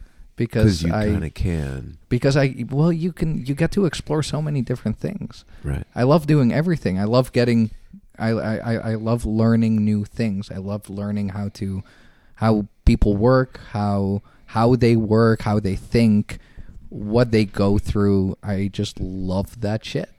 And I want to do it all the time. That's what a great answer. Wow. Okay, well, you know, go ahead, follow that Todd.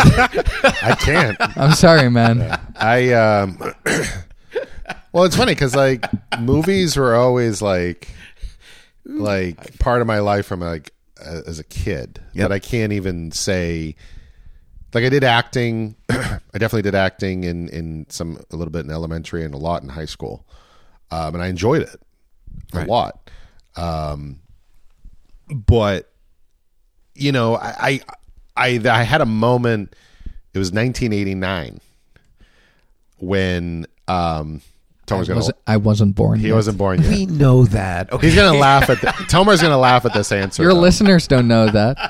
Not true. Um, They know I was that's true. I uh, I remember because I went to go see movies a lot with my dad. Um, that was how we bonded, and um, and I had a lot of respect for my father, still do, obviously. And uh, he was on a business trip, and he went to go see. We had seen uh, Rain Man the year before, Tom Cruise and Dustin Hoffman, Right. and we loved that movie. Um, and I knew Tom Cruise was supposed to be in this Vietnam movie coming up called Born on the Fourth of July, Right. and um, he went to go see it on a business trip. And when he came back, it had shook him up so much he wasn't sure I should see it. How old are you at this time? I'm Uh. I was going into high school. Okay, so- gotcha. That's fine. So you're going yeah, to high school. Going into freshman in high school. And uh, it just really affected him. He was uh, a military policeman. Um, he almost went to Vietnam. I would have been an army brat, uh, but then the war ended. So he he was that close to going over, and I would have been on a, a military base, and that's how I would have lived, which is really interesting that I was that close. Um, so it affected him. You know, the I don't know if you've seen the movie, but Cruise's, you know, the, the Ron Kovic's, the arc the character went through, and um, the uh, you know the the battering his body took and the sacrifices he was making and everything and I think I was intrigued. It was the first time I could ever remember I was in. I mean, there were certain movies that I wasn't allowed to see because they were rated R when, I- that I wanted to see when I was younger. Sure. But this was the first time we were talking about a movie that actually, I actually saw like really emotionally affect my father. Um. So I wanted to see it, and he considered it, and then he said, "Okay, you can go see it." So I went with my best friend Dave. Um, and I remember I was watching it, and I knew about Oliver Stone. I knew I knew him from Platoon, and I knew him Wall Street. But I, I do like talk radio seemed interesting, but I didn't really like watch his shit. Um, and I was sitting there, and that was like the first time that a director's approach, like I rec- that I recognize that uh, that uh, that I mean I knew about directors, but I had never seen a film before that I could very clearly see a director's vision Oh, I see what you're saying. and clearly working with actors and pushing them to do things they hadn't done before. Right. It wasn't just like a medium that everybody uses. We get the cameras. We everybody acts. We put it out there. You saw. I saw this art. post art to it. Yes. Like this. I saw the skill that it took to impact, and it impacted my father, which was a big deal to me. So he got through to your dad, and he got through to you, yes. and of course he got through to the rest of the world too. yeah. So I, I got very interested in you know Oliver Stone is is a director that's that's problematic. Um, you know he's he's he pushes buttons. Um, and and I don't always agree with his choices, but he one could never say that a he's not intelligent and b he's not talented. You know he knows how to get a lot of very challenging material across in a very entertaining fashion. Those are kind of objective viewpoints. Subjectively, the art is, in many cases, astonishing. Yes. Oh, I'm a huge fan of No, I mean, uh, and, I, and yeah. to me, I'm one of the people that will excuse A in order to get B. Exactly. yeah. Right. And so I fo- I started following his films, and and then the year after that, Goodfellas came out. Martin Scorsese's Goodfellas came out, which also blew my mind. And I was like, "Who is Martin Scorsese?" and I'm like, I need to learn all You're about Martin buffet. Scorsese. and then my friend, and then there was a triumvirate. My friend, a little later in 1990, came over with um, a Clockwork Orange. Oh my goodness, that was the on the back. You know, my world, that would have been way before anything else, right? And then I was like, Wow. "Oh, Stanley Kubrick directed that scary movie I saw a lot as a That kid, The Shining." Just yeah, that. Oh come on, so I was like, Clockwork Orange is a, it, its own universe. "Oh, it is. It's its own universe." Wow. But what I'm saying is that I was introduced to three different heavyweight directors, and that was the first time I was like, I felt drawn to a very specific discipline. yeah, So I mean, I love doing it all. I have but done. you you knew that at that point. At that Born on the Fourth of July, that's where I wanted to focus. Yeah. Wow. Yeah. and then of course it just the 90s there were just more and more directors coming out and you know i have like so many directors work i admire um but yeah that w- it all started with that movie and i think it was because what oliver stone did with his that narrative affected my father Right. and i was like wow if art can affect my father like that hmm. that's what i want to do Yeah. i want to make people care and think Right. and laugh and cry and you Yeah. know what I mean. It doesn't have to be one thing. I've directed quite a couple No, of of course, comedies of too, course, but like course. that was where I was like, I I I want to direct. Wow. All right, so Black Sands pulling this whole thing together. This whole uh, I'm on on behalf of the people that listen to this podcast. This is a fascinating way of looking at this thing because we, of course, see the same. We see similar things from um, from person to person. Um, I actually have a couple more questions, but I actually have to whiz. So I'm going to call on. So you know, uh, we have a mutual friend named Dennis. Uh, Yes. He's a wonderful man. He's done a lot of wonderful things. Uh, he hasn't been on this podcast, but uh, uh, we've been on his podcast before. I got an email from him this morning. And uh, he's a, he- that's true. We may be on his podcast again. on his Let's podcast. do it Uh, his podcast is called the uh, Table Read Podcast. One of the things he always likes to get me to do is improv, which I really don't like in general because my uh, my taste for improv if I'm going to be authentic, would be completely ridiculous compared to his days with improv, which is very vaudevillian and and hey, and what did you do, Steve? And like, well, Steve, you know, uh, that kind of thing, which is not mine. Mine is like. You know, uh, probably starts with some act of violence and then goes from there. so it, it it's fine. So what I'm going to ask you to do, since I have to whiz right now, is maybe you could uh, host the podcast for a good three minutes here while I, I Oh, shoot man. outside. Give it our try. Use podcast, people. There you go, guys. It's all yours. Yes. Talk about whatever you want. Wow, that's that's a lot of faith. No silence. Very, Silence is death. that's very dangerous. I know. All right. Well, while he's uh, off. the, the, barn if you want. Uh, okay. Yeah. Well, if for those of you at home, uh, he has got an absolutely killer studio. I walked in and I immediately started taking pictures. Uh, this setup here is just freaking ridiculous. Like this is this is what I would love to have someday, quite frankly. So he's doing well. You got to learn an instrument, man. I know. Well, you're you're ahead of me on that. Um, I would love to record something in here. I know. Well, talk a little bit. Hey, there's something right there. Talk a little bit about uh, the music you're doing with Bitter Pill because you're not just an actor and director and all of this, but you're you're turning into a full fledged musician. In fact, you were recorded recently Yes. for the first time. Yes, I, I am officially a uh, recorded artist now. I guess. And what? And uh, do you want to say what the uh, the album was and and who the uh, music group you're working with? So uh, I am a part of uh, a band called Bitter Pill, which is uh, from the mind of Billy Butler, uh, who was mentioned before here on podcast, and uh, it's uh, That's the Uh, quickest whiz ever. that was very quick. Well which is good because I kind of need to go to the bathroom as well. oh, great. Um, but uh, just to finish that thought, uh, uh, yeah, we went to uh, uh, New York to record with uh, Least of All Studios, and uh, um, we uh, we did uh, twenty recordings and pressed twenty vinyls on the spot there. That all went out to people that uh, bought uh, certain singles online. So there's uh, 20 people, including uh, I, I've one myself. I have a copy of uh, Dead Dead, the only one in the. Uh, no, I don't have Dead Dead. I have a, a whiskey, o- an oxy, and a couple of perks. Um, uh, and it's the only copy uh, at this point of that song in, in the world. And what what type of music is it? It's uh, I, I there was a Russian website that classified us as um, uh, death folk. I think um, death folk or uh, uh, That's some uh, shit. Um, um, yeah, it's uh, it's fun. We have a we we we have an interesting arrangement. We And got that- some uh, we got some cello on there. We got some uh, uh, banjo and mandolin, some guitar.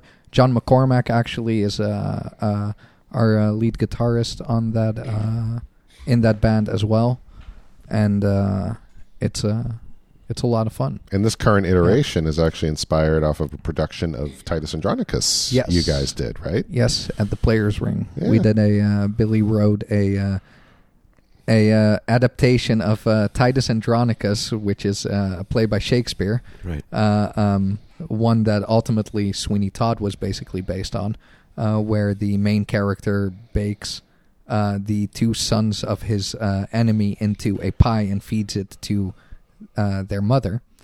Um, and uh, he wrote a. I um, mean, as you do. as you do, you know, in a Shakespeare play. Um, It's and, great uh, to sing about. Oh, it's They got wonderful! great music It's to wonderful. sing about. Our uh, our single "Too Many Vampires" has like twelve thousand hits or something right now. Yeah, it's great. It's wonderful. Say the name of the um, act again.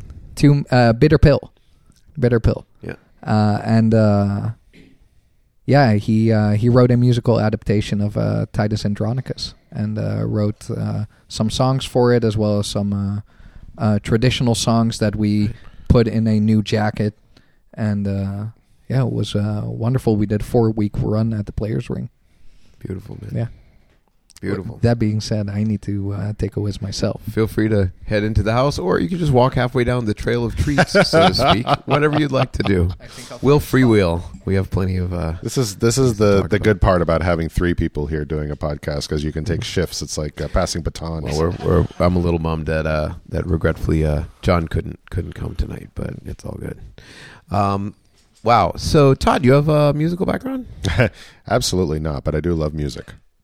Have you been in a musical? Do you sing? Uh, I I I am capable of it. Um, I was a lot. Uh, my grandmother's favorite project I ever did in my entire life was when I played Tevye and Fiddler on the Roof my junior year of high school.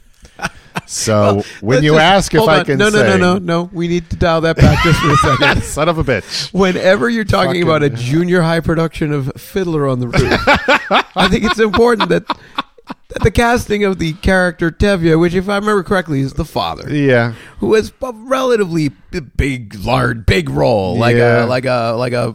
I don't know how to describe it. It's a, yeah. it's, it's a, it's a big role. There's a lot of stuff going on. It taught me fearlessness. Oh, there you go. Okay. Yeah, because Wow. I I got when I got cast, I didn't even. did they draw the beard on and everything? No, I I could grow a beard. Oh, So woo, I that- nice work. For all I know, that's what got me the role. Now I, I no, that was the first time I because like I got the role through auditioning, but I hadn't read the play. Wow, really? So- Oh, you just wanted to be in the play. I just wanted to do the play, man. It's ha- it's You half would- the reason why I do a lot of things. Right. I um and it, uh, it was it was it was it was nuts, but I really enjoyed it, and yeah, I, I sang. I mean, I I actually I did sing a few jingles. I was in a production in December of New Hampshire Theater Projects Recently, right. recently, it's a Wonderful Life, uh, a live radio play. Oh, really? It was a lot of fun. In fact, we're going to do it again this year. Wonderful. Um, for, that's our, for the you're in- that's my jam. I've always wanted to do that. I figure when I get really, really old, then I'll just put on radio play. That's yeah it's right? it's just fun and and like and i actually had to sing a few jingles so it was a little nerve-wracking at first. Uh, the cj lewis was uh, running our uh, our rehearsals for that. Right. but uh, he was cool you know and he was totally working with us. And you know they, these weren't singers who act you know acted. These were actors who really don't sing. Right. and uh, but it was fun. I used vocal cords. I hadn't used in a long time, so uh, he was able to make sure I I landed in my range. Um, I actually walked out of it like I was like I, I wouldn't mind doing that more. So I don't know. Right. Maybe maybe I'll sing again sometime. It's beautiful. Not tonight, No, one- no one's asking you that. please. So, uh, let me just ask, you know, one more, one more thread because I really do want to want to hear the. Uh, I want to hear what happens after. Go fuck yourself. Who doesn't? Um, But so, from an audio guy's point of view, um, the big ingredients that that you're going to be dealing with on a film, audio wise, are going to be dialogue, sound effects, and music. Dialogue is its own beast. Obviously, it's it could be the whole point of a scene, or maybe not. But the dialogue may be recorded in production, it may be looped. Dialogue seems to have its own sort of team. You know, I don't mean literally, but it just sort of lives on its own. Dialogue is what we as humans parse all day, every day. So I'm certain that anybody who's gone to an independent film festival knows that you know you go to see a film and regretfully one of the actors just might be fantastic but just doesn't deliver the dialogue in an authentic fashion and it kind of pulls the whole thing uh, away. And I realize that that's going to be a focus of a director. Sound effects, unless the movie is particularly fantastic, in other words, living in a sort of a, a world that doesn't jibe quill with our realist kind of world, have a tendency to be relatively um, self-explanatory. I mean, if I drop a beer bottle and you don't hear it in the film, it feels wrong, and if you do, you don't notice it. Sound effects, of course, if you even uh, on a very subtle level, like uh, for example, a Coen Brothers film, sound effects are tremendously powerful to the filmmaker. And I'm sure as a director, as uh, people who are involved in this, those kind of things become part of your vision. They they become part of the thing, and they, it it could also be, of course, incredibly stylized. But then there's the music, And strangely, my experience with film, certainly with games, there are very few things in the film that just one person goes and does. Most of the things are super collaborative. And of course, the music for a film is going to be collaborative. It's in its own way. There's going to be a collaboration between the director, whoever has the vision, depending on the size of the film. You could have music editing and film editing and all these types of things. How does that work from the point of view of a director? Do you know where the music will be? Do you do the spotting session with the composer? Do you depend on it? Because I, I work at a, a college where students spent four years digging just the music part of this, pulling that apart, and talking about diegesis and the role and the functions that the film, the music in the film is playing at the time, and the psychological aspect, this physical aspect, the technical aspect, how it, you know, the leitmotif, so all this locational, all this kind of thing. How do you look at it from the director's point of view? Do you feel like you're handing over part of your film? Well, I mean, it, it's it's again, it's another collaborator. Um, I the it's funny that you bring up music because I actually started a folder on Spotify and I asked all of the performers to contribute songs to their own characters' playlists, whether it's what the music, whether it's I wanted to, I without me telling them what music inspired me for the piece, I wanted to hear what music they they felt or thought of or listened to while they were reading the script. Because that would tell me what it says to them without them having to explain it into words. Um it you know music is very emotional. It's all emotional. And it's very yeah. so for me to hear what music they picked out tells me what emotions they're feeling when they're reading the script and that informs again where it kind of goes That's unbelievably fascinating. um and using it as using the actors' choices as a tool to write toward the characters that the actors are playing. Wow. and it's also a litmus test to kind of tell me how it's reading without them without them telling me trying to break it down into words i'm like okay well this this makes you feel like this song and this song and this song and what was weird is i had two people actually choose the exact same song out of All the music. all the mu- literally All the music it in was you know what it was it was talk show host by radiohead wow. two yeah, different people wow. chose that song Yeah. and I was like- sort of dystopic, but also sort of personal. Yeah. so that was Uh, interesting. Yeah. But I mean that was but I mean I was listening to so much music driving up and down Hampton Beach at nighttime, you know, in the summertime thinking about this a big album that con- that kind of informed the visions was uh, uh, no pun intended was uh, Grimes Visions album. Yeah, yeah, yeah. Uh, just be, just the fact that it's so playful yet so grungy in its sound, Yeah. and also very electronic and But colorful too. and colorful. Yeah. yeah. So when I was, you know, I lay down when I'm thinking of of scenes. You know, I lay down what I like to call like temp tracks because I have I don't have the budget to get these songs. Um, not you know maybe in some hopefully maybe someday in the future, but I so I laid down music for me that that's the how I kind of feel about the scene. You know what I mean? Where does that? When does that happen? from the very beginning, I Right I, off the top, I'm like, very influenced by music. like this. Yes. I'm very influenced by music. Wow. Um, even if I don't know if it's a specific song, it has a p- specific rhythm that I can hear in my head that I want to match. Um, and it can sometimes be, um, what's the word? Uh, it can sometimes be a kind of juxtapos- juxtap- Right, juxtaposition yeah, or right, yeah. whatever against each other Right. so all long story short that's when tomer and i were talking about bringing billy in as composer of the music and Right.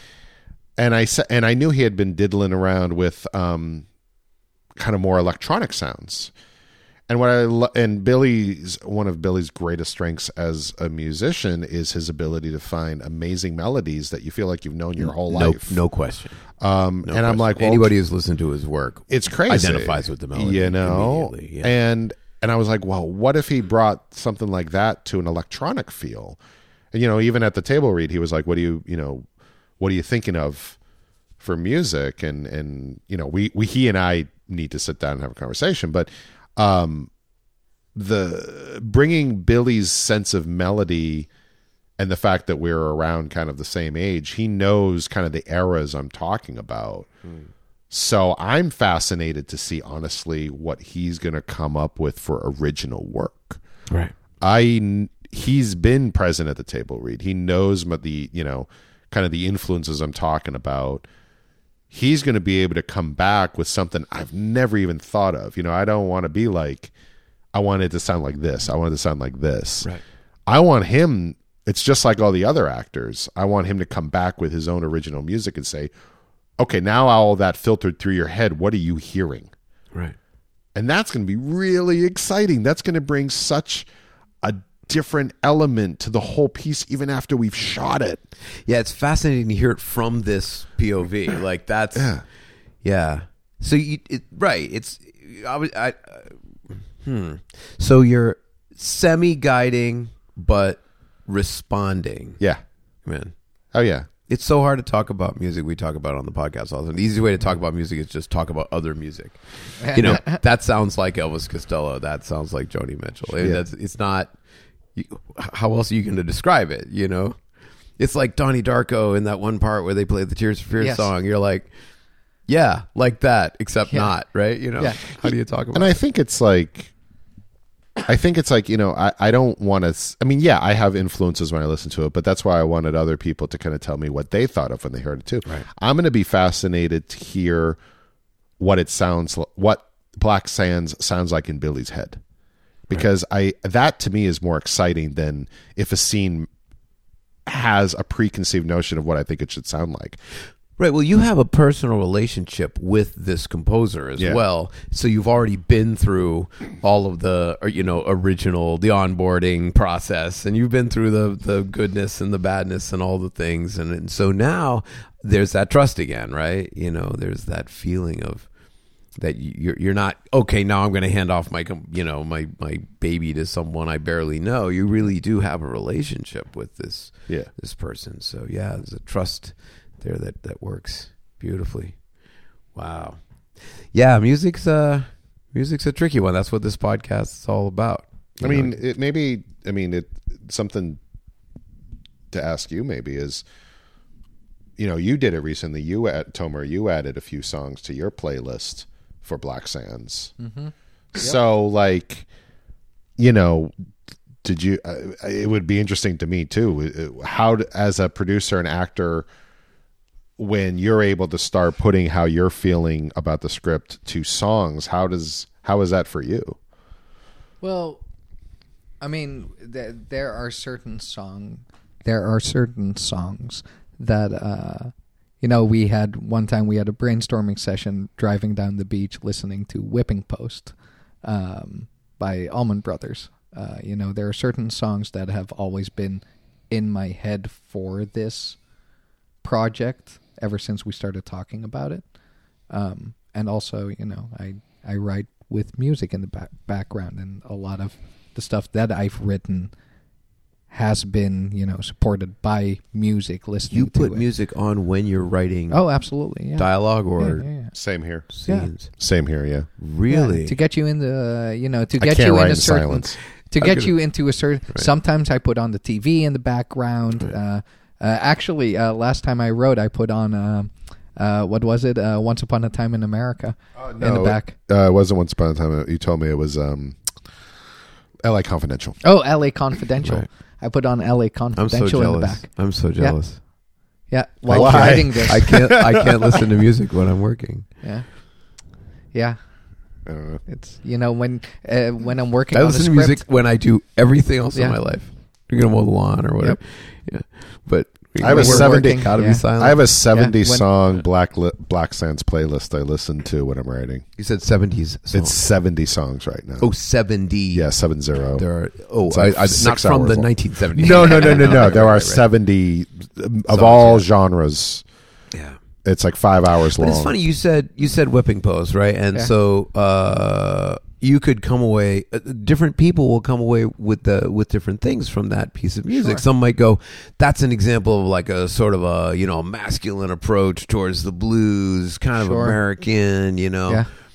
uh, someone could go uh, this is a you know a, a, a deep story about about a, a relationship you know like it all depends Mm-hmm. Yep. on how you look at it but in the end it's a bunch of blah blah talk it's Whipping Post by Allman Brothers You'd probably listen to a live version of it Yeah, which is even weirder Yeah. right which is a capturing a moment of the time talking Well- about abstraction later Well, yeah, and you know, for me, like for me, thinking about that song in terms of for this show, it means a lot of different things. You know, like we uh, talked earlier about the whole jamming idea, Yeah. which comes very much into play with that. Because, and then I also look at it from the perspective of my character in in the uh, Right. In the show, um, which for me has that like almost blues like drowned out at the end like succumbing to the world almost Ah, yeah. idea um yeah and you know th- th- there's a lot of layers going on within that why i picked that song to Right. go into that playlist because i i, I i've had a lot of uh, uh you know experience now working on this show so there's a lot of different things that i'm thinking about when working on this show um but I think when I when I talk about a Spotify playlist, I try to keep it as closely related to the character as possible, because I think that's an interesting way of looking at it, especially from the picking the music perspective. Is it as on the nose as saying this is what my character would be listening to during this time? Uh, I don't mean on the nose in a negative way. No, no, no. I, I, I think it's part that. I think it's. Uh, I definitely look at it that way. I also think about it in terms of, um, certain songs more, uh, uh, uh, um, signify the mood of the character, not necessarily what they're thinking about or what they would be listening to. Right. Um, I pick a lot of you know. There's especially working on shows, working on characters when I'm acting. I listen to a lot of albums, especially in album. I, I like listening albums from beginning to end, Right. and to right. get in the mood for that. And so I try to pick specific albums that go along with that idea of that show of that character. Right. And I think with this, it's kind of the same thing. It's Yeah. uh, you know, especially thinking about that character. I tried to think about it in terms of how they might be feeling, not necessarily what they might be listening to. Yeah, I know that myself. I know a number of composers that do what I do, Mhm. especially if you're working on like a game project. There's a lot of characters. You have to get, you have to decide what you're trying to identify with. Is it a location or an action or a, or something that happens in the story, or is it actually characters? For me, I love to get all the concept art, all of the art, Mhm. and I'll just put it. I have big screens here. Yeah. Sometimes I'll go go down to you know Staples and print these things out and just post them up if it's like dragons or whatever things that are fantastic. I want to be staring at this thing when I'm writing, and uh, I can see how yeah, if you pull the music in, plus it's a repeatable. Um, it's a repeatable stimulus. Like if I Sure. come into the studio and I look up and there's the same dragon, I can immediately go back to what I was thinking Mhm. when I was writing, you know, and maybe that can happen for you. You put you, whatever, put whipping post, you're like right back into the Yep. into the moment again, you know. Yeah, it's it's atmosphere and feeling. It's funny you mentioned the um, whether or not it's like what the characters are listening to. I suggested an exercise for one of the actresses in the in the series, uh, Dana. I said uh, if you ever want some time as an exercise, think about make a playlist of songs that your character would le- like legitimately listen to. Because that says a lot. That says a lot about your character. I mean, it, initially I had everybody, you know, just make a list of songs of what the the um, the piece feels like to you. What do you feel when? But it's another thing to put yourself in the character and say, what would the character actually listen to? Because there's a lot of times it's not the same, and what you listen to also can define your character, um, not in rigid ways, but again, it, it goes back to those sketches, and uh, I, I find it fascinating to think about what the characters would actually listen to why they you know why they listen to that type of music Right. And the actor uh, embodying the character is going to need to understand the difference between themselves and the character as Right. well, Mhm. and that was would be the like I wouldn't typically pick Grimes, Right. for example, but if you said I needed to embody something that that would be the case that, Yep. that in that situation, yeah, that would be a very powerful piece of information for me. You're someone who is listening to this in the car, trying to imagine, you know what what the scene is. Yeah, wow, it's funny, but you uh, to to kind of bring it around, it sounds like that's what you did. You didn't surround yourself with concept arts of stupid dragons. You you actually drove around in the car Yeah. in the actual place that you're going to be filming and Oh, yeah. surrounded yourself with the moment and the place. Yeah. Yeah. I yeah it's what- it's what very powerful to like to like live in that moment to see like to be driving up to Hampton Beach, you know, and, and, and it's not, you know, Black Sands is actually the name of the small city uh, that the the series takes place in.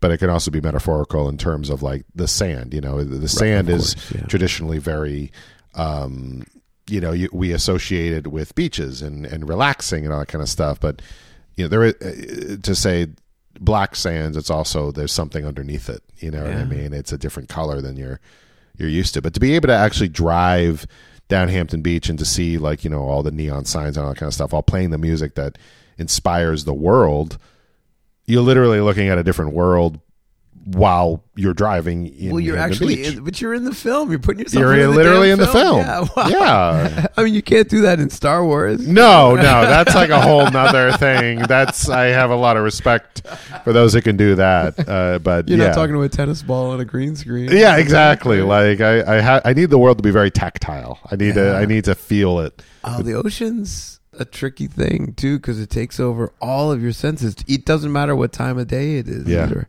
and especially if you go nighttime and you're on the edge of the earth at that point, right? Yeah, You're looking up. yeah, Yeah, it's a very evocative thing that many people who don't live near the ocean don't understand until they go to the ocean. Yeah. Say it's 2 a.m. and I'm going to walk mm-hmm. outside right now and the world changes for Oh them. yeah, it's very know? transcendental. Yeah. Hmm. It's crazy. All right. How do you want to do this? How do you want to read this? Do you want to read this? Yeah, I want to know what Yeah, let- happens. let I know. I have a let's put it feeling in. in the Let's end do I'm it. not going to really find out what happens.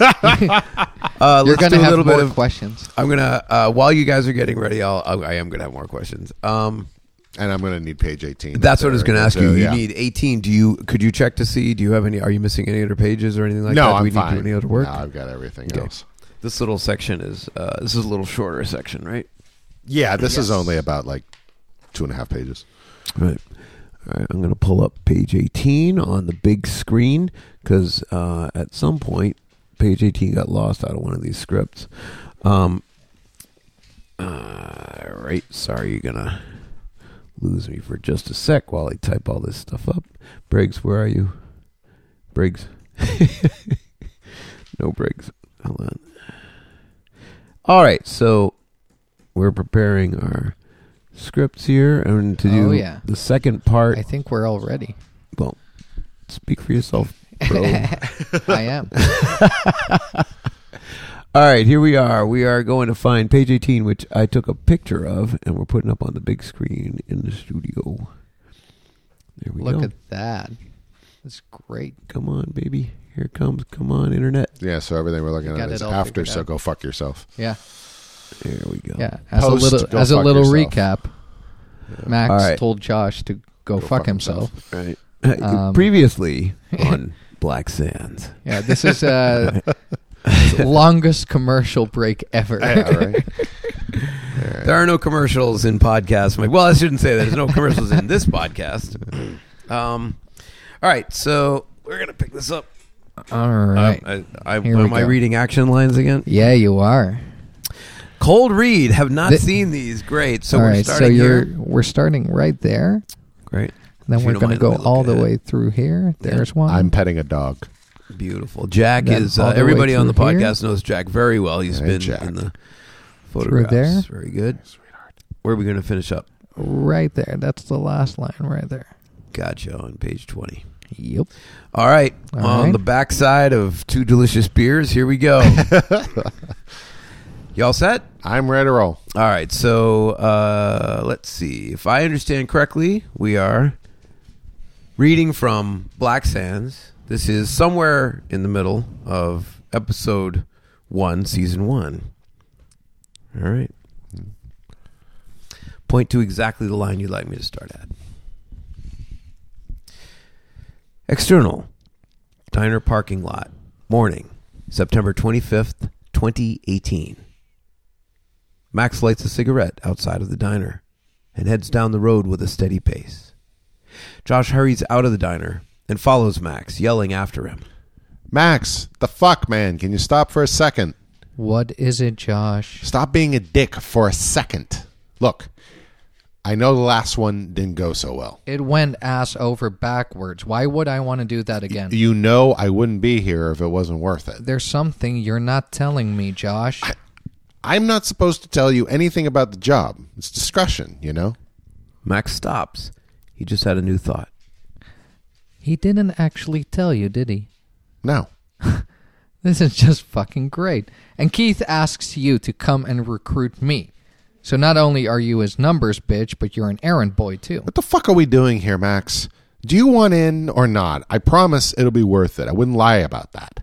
You really think I want to spend my Saturday morning like this? I'm not going to be a part of anything if I'm getting fucked at the finish line. Max, come on. The last job didn't go over well, but Keith has never fucked you over. You know, if you were at least honest with me, I might actually respect you enough to trust you. But you're not even honest with yourself, so what was This is I a waste of my time. You think you're so much smarter than me, don't you? You always just conveniently write me off as the d- depressed drunk. Did I say any of that? Those are your words coming out of your mouth. It's not my fault you get off on playing the victim. It must kill you to know that Keith needs me more than you. I wouldn't be so sure. You don't know anything about what's going on. And apparently neither do you. Max starts to walk away from Josh down the side of the road. Josh stays where he is and calls out after Max. All right, Max, you're right as usual. You figured it all out. One thing about Coke, it gets you all level headed. Max keeps going. Josh turns around and walks back to his car. Da, Dun, da, dun, dun. Can I say and scene? Absolutely. You and, now, and now I'm going to take a whiz, so you guys can start with this. Uh, on your way out, would you mind letting the dog out with you? Because apparently Jack is uh, is going to join the uh, uh, is joining he the is fray. fed up. Very nice. Wow. So the next sort of the approach now. So here you are. You've got, if I understand correctly, you're going to have a well. You certainly have a good idea of what's going to happen, and you're going to prepare for filming. And then, Sure. if uh, if I understand correctly, uh, you go through filming. Mhm. I know that uh, it's too bad that uh, that Todd's uh, not part of this conversation, but um, I know that that uh, who was it? Uh, Ang Lee said that um, writing the script, getting the script together, getting the, the, the whole concept. Obviously, I'm super paraphrasing. Is like deciding on the menu and deciding who you're going to invite for dinner, Yep. and then going out to uh, the production phase, right? Well, first pre-production. Then the production phase is like going down to the market and getting all the food you're going to cook. But the post-production is when you're actually cooking the meal, right? Mm-hmm. And you're taking all those performances and all those shots and putting them together and getting the timing and the pacing. And then, of course, the uh, you know delivering the film, in your case, the web series to the web, and then having it be experienced by the people is like serving the meal. Um, do you look that far ahead yourself? What's your what's your opinion there? What are you thinking right now? Like when you're writing, are you seeing it on Netflix? I, I, I, I am I am thinking about how to like serve this up right now. That's kind of as far as I'm thinking. you are. you so you go all the way through the. You're thinking ahead to the moment.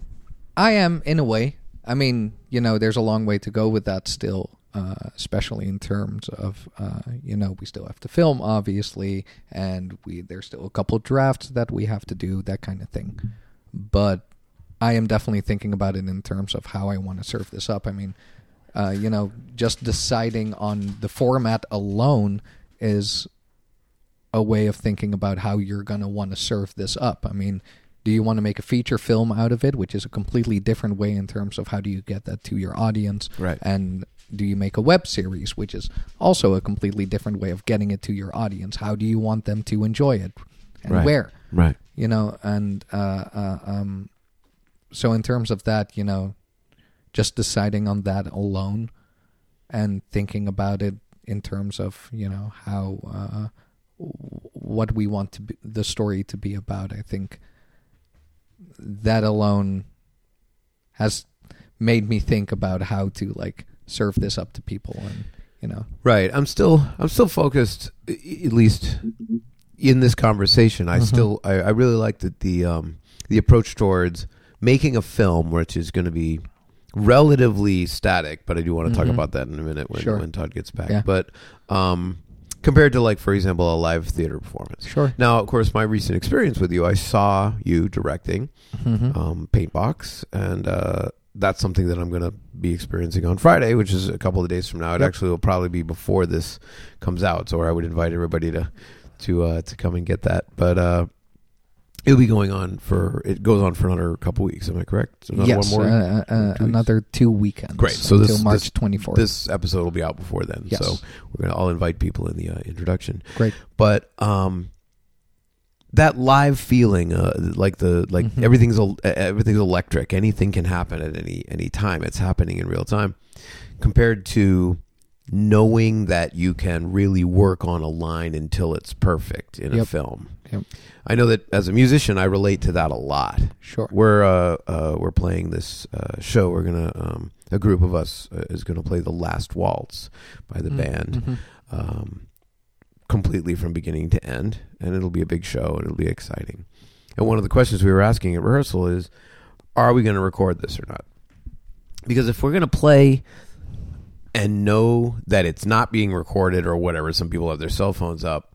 I'm just going to go balls to the wall. I'm going bananas. We're just going to lay it down. It doesn't really matter if all the notes are dead on or not. They're just going to land. We're going to be fine. Yeah. Uh, but Yeah. the energy of the moment is all that's going to matter in Yep. that in that performance, right? Uh, and at the same time, if we are going to record Yeah. this live thing, um, just to catch you up, Todd, we were talking about I'm going to play the last waltz from beginning to end uh, with a bunch of friends uh, in next week, uh, this I weekend coming know- up. I'm so excited about It's that. I saw that coming yeah. up. It's so Well, cool. What we were saying was we were making the connection, or I'm trying to make the connection, or trying to relate the connection between making a film where you know that you can work on a line until you get it right, and then delivering lines that are going to be in a play where it's electric and in the moment. We were saying when we play this last waltz, we had to make the decision during the rehearsal: Are we going to play? Are we going to record this? Because these days, when you record this stuff, you're recording like every single track separately. We can pull tracks right off the board. We can do a, a full board mix. I mean, separate tracks off the board now. We don't. I can come back out with 36 tracks rather than like just this one stereo mix now, which means I'm going to hear every single fucking thing you do. if you're the bass player, you miss one note, it's going to come into my studio. You know, we're going to have to fix it and all that kind of stuff. Or are we just going to play? Are we not worried about what are recording? And of course, you know, those kind of decisions greatly influence the musicians. That's kind of where I'm interested is when you're writing these lines, mm-hmm. This is for a filmed thing. You know that you can get the go fuck yourself line. If you don't quite get it, you might be you're going to get a couple of shots at that. Do you write the lines is playwriting different? I mean, is there are they are they more coarse so that they allow more? Do you think differently? Well, I mean, for for me, when I'm writing either for because that's a funny thing about Summer Blank from over a decade ago. It was on stage first, and then it was on Right. film. It's like watching uh, Glengarry Ross. uh, I'm sorry, Glenn, Gary Glenn Ross, or Yeah. something that was a play before. Yeah, So, and I, you know, everybody creates differently, but when I was writing the dialogue, you know, even through rehearsals, I would make changes because every all the actors playing their roles brought so much new, rich material to it. You know, I, I would, I would, I would urge them to kind of riff, you know, and and be like, yeah, these are the lines, but make them your own, you know. And if you happen to go off on an improvisational place, great. Um, so once again, that collaborative thing comes in, and when you know when I was writing for the stage, I just wanted to have as authentic moments as I possibly could for the characters. and that would also translate onto screen because on screen, you know, the camera never blinks. So yeah, you have a chance to get it right a bunch of times, but I don't like to make it too much of a calculated delivery or a calculated performance. I want Right. that joy of discovery, whether it's on stage or on screen. Yeah, so my my take on this is flawed in the first place. I I understand what you're saying. You're not saying I know how I want this line to be. Correct. We're going to go back and do it 22 times until you get it exactly the way I want to be. You're still going to leave that space for discovery. I love actors, man. Like honestly, I wouldn't direct. I love actors. Like for what for what I put them through. I mean, I really do love them. I I really do have so much respect for actors and what what they are capable of. It it it pains me to see them, you know, get marginalized or have to be, you know, keep playing the same fucking roles over and over and over again. Because I'm like, there's like every actor has like this fountain of like creative energy that you can get out of. And for my writing, I really just, you know, T- Tomer is like Todd's a writer, and people have been like Todd's a writer. I don't honestly consider myself a writer. I just I create work that I want to direct actors in you know and i want them to bring that raw energy and again it's like as long as they stay in those sketches you know dialogue to me yeah i mean you gotta you gotta stay on book but if you feel like the scene should go in a certain direction go ahead you know um and and it's just it's knowing enough of what you want and having faith in that that if they go off and it's somewhere you don't want them to go you know you don't want them to go there. You know um it's it it it requires a lot from the actors. I think you even said one time tomer that your my style of directing would not be for a lot of actors. Um I, th- I think some actors like to show up and say their lines and do their job, and that's it. Yeah, I, not, I can see, but all of this You know, thing working as an ecology. Yep. I mean, Yeah. Yep, absolutely. there's certain, you know, well, there, you know, there, there's like what we were talking about before in terms of you know trying to uh, uh, uh, jamming along with a piece. Um, there, there are certain, as long as you stay on book, there are certain ways that you can uh, differentiate your performance and discover and explore a little bit differently or in, in, in whatever direction you wish. You know, if you some lines sound completely different when you all of a sudden say them just a little bit more sympathetically, or Right, if right, you you know just in terms of how like whether you're sitting down or standing up in terms of saying a line or doing this one thing one way or another.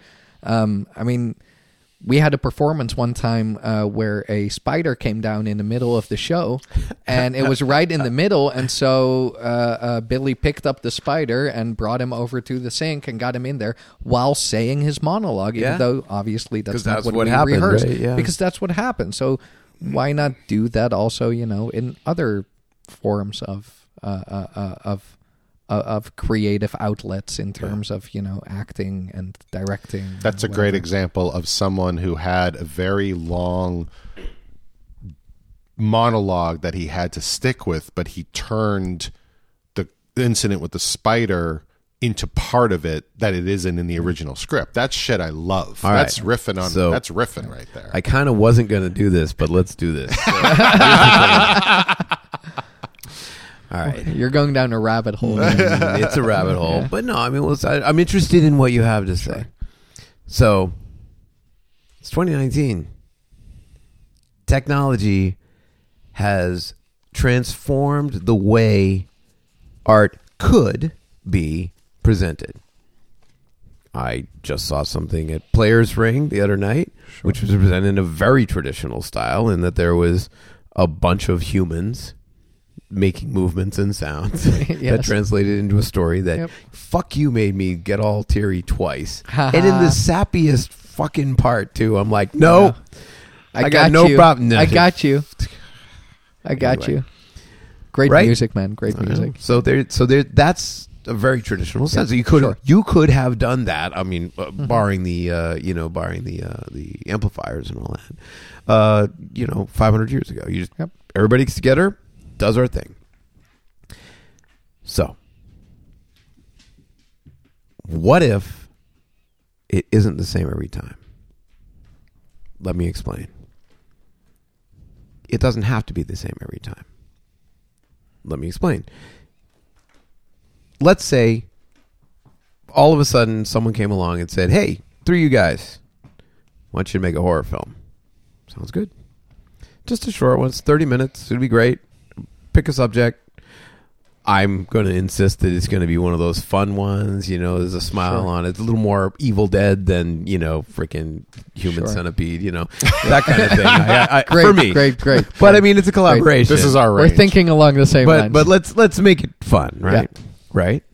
But it's going to happen on Netflix, and as you know, if you saw Black Mirror Bandersnatch, mm. oh yeah, Netflix now allows the director the capability of asking the viewer for input.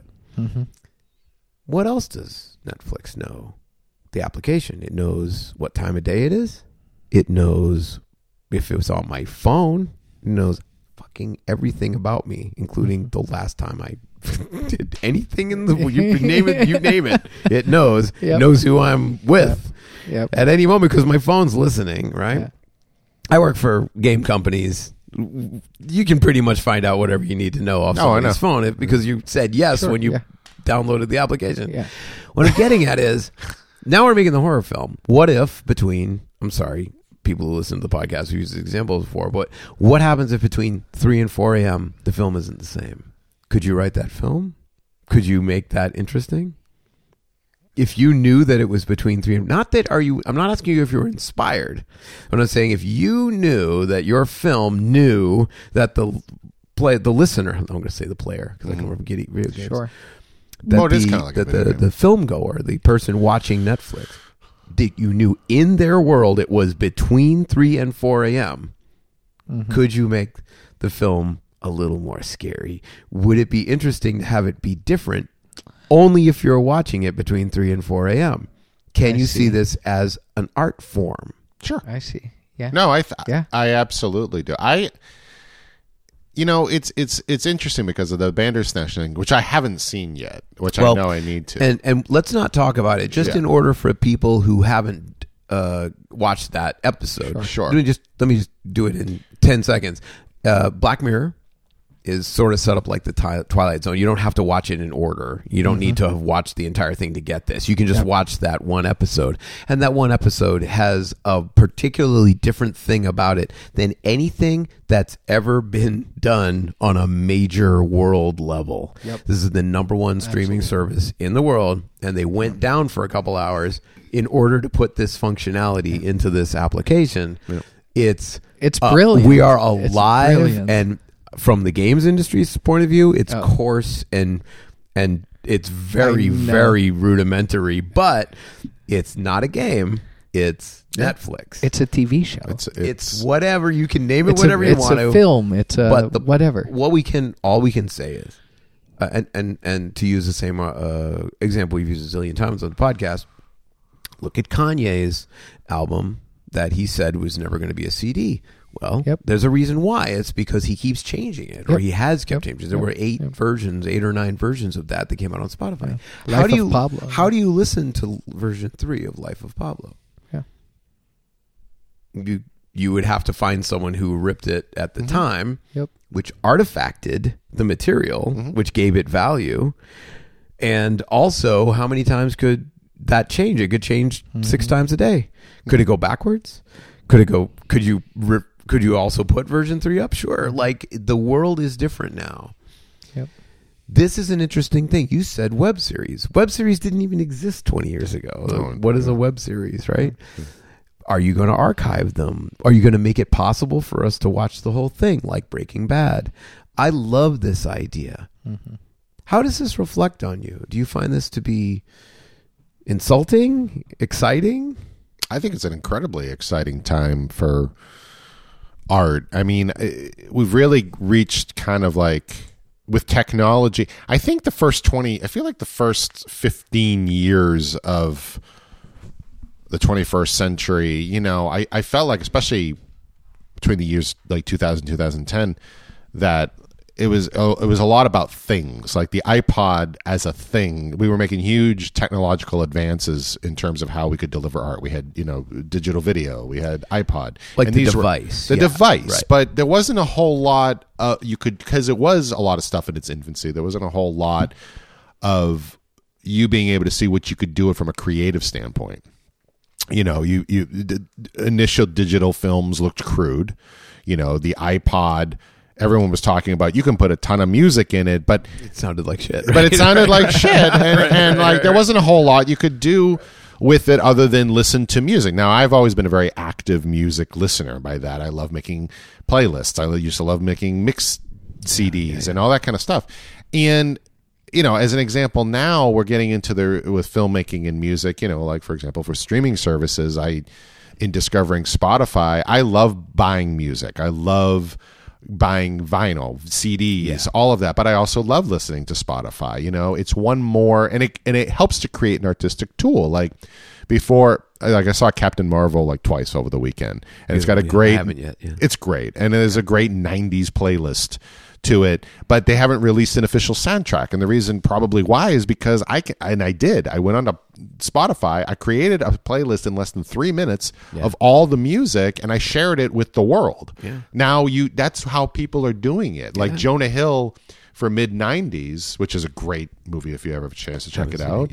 um, he completely said i'm not going to release a, a soundtrack album there was a score that was released because trent reznor and atticus ross did like four tracks what he did was he created an ever-changing playlist Oh yeah.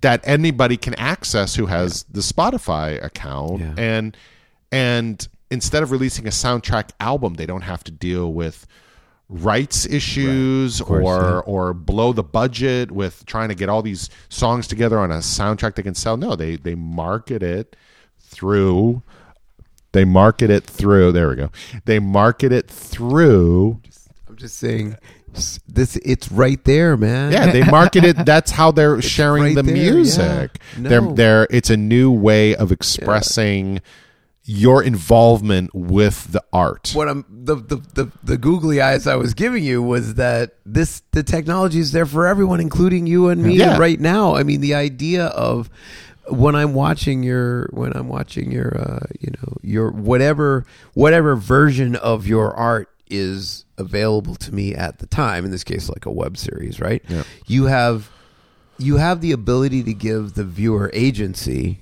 or to take the agency away and you already give the viewer agency in terms of interpreting an artistic moment for example rather than being like and then the dog went here and then it did this you know you just show a dog and maybe it pulls something out of someone's own Yeah. experience but the world is right there for everyone as well. Like I'm embracing the idea of this future concept. What we're doing right now is timeless. This is not going anywhere. It, barring a, a huge EMP event, Yep. this is not going to go away ever. Well, and it's like bringing it back to Black Sands again. I mean, in releasing this, you know, I we've thrown around a lot of ideas. You know, I mean, I, the the episode is the goal is to have it released before the end of the year by fall online. Yeah. Um, and but excuse me, going back to the high idea about like Life Life of Pablo and that sort of thing. If we're able to generate enough interest that we can get investors into the series and actually have a serious budget to be able to work with for the long term, we could do lots of things with the series. You know, yeah, you can have it archived as individual episodes, and you can watch the episodes individually on the website. Maybe, we, and we can also have a version where you watch them. The, all of the episodes with no interruption It completely is- through as a movie. yeah, We could even give people, depending on what the technology is, you know, you can give people the option of, re, since it's three different timelines, cutting it themselves and creating their own or you know uh, chronological timeline of what they just watched. Instead of us doing it ourselves it'd be like it's kind of like tracks. Here's Yeah, the raw yeah. not the raw footage but here's the raw I- I timeline stuff. right, yeah. and they could they could put it together any way they want you know there's I mean, I'm just brainstorming here. No, this I- takes I- money not- and everything. yeah, but, no, but it it's the the cool part about it is that it engages your audience so that they're a participant, not just a passive watcher. Um, and and it it's kind of like the best of all worlds where yeah you can watch it in a traditional way that you want to but if you want to have the option to be more engaged with it you can have that option too and i think that's so exciting i love like i said going back to spotify i love being able to see that jonah hill is putting together his own playlist of music from the Right. movie Right. how cool is that I know. I know, and it's good for everybody involved. It's- Yeah. it's a it's a positive thing. Yeah, it's a it's a crazy time to look at the crossover between what we call I mean is Game of Thrones a film? I don't even know what it's called. It's mm-hmm. a TV show, I guess. Who watches it in the real time in TV? I mean, sometimes you do, but most people are this is this is what spielberg is losing his mind over by the way with the oscars Oh yeah. things need to be either TV movies or movies. It's like, no, man. Like Yeah. you can't watch a miniseries like Big Little Lies, which was a big influence on Yeah. on Black Sands, and also Sharp Objects, and go, oh, that's just a TV show. No, it's not. It's Yeah, it's very its much own thing. a movie. It's a nine hour film.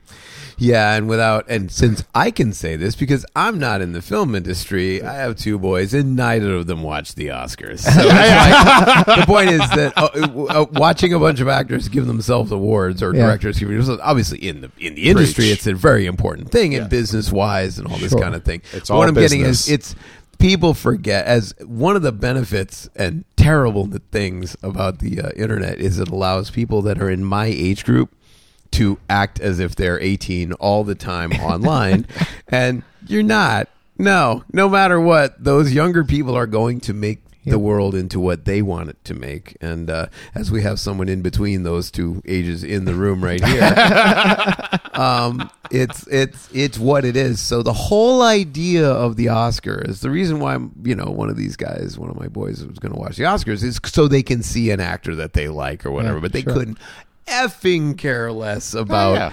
you know what the older people and. It's just it's an amazing time. Like you say you're looking at making a web series. You didn't have to move to LA.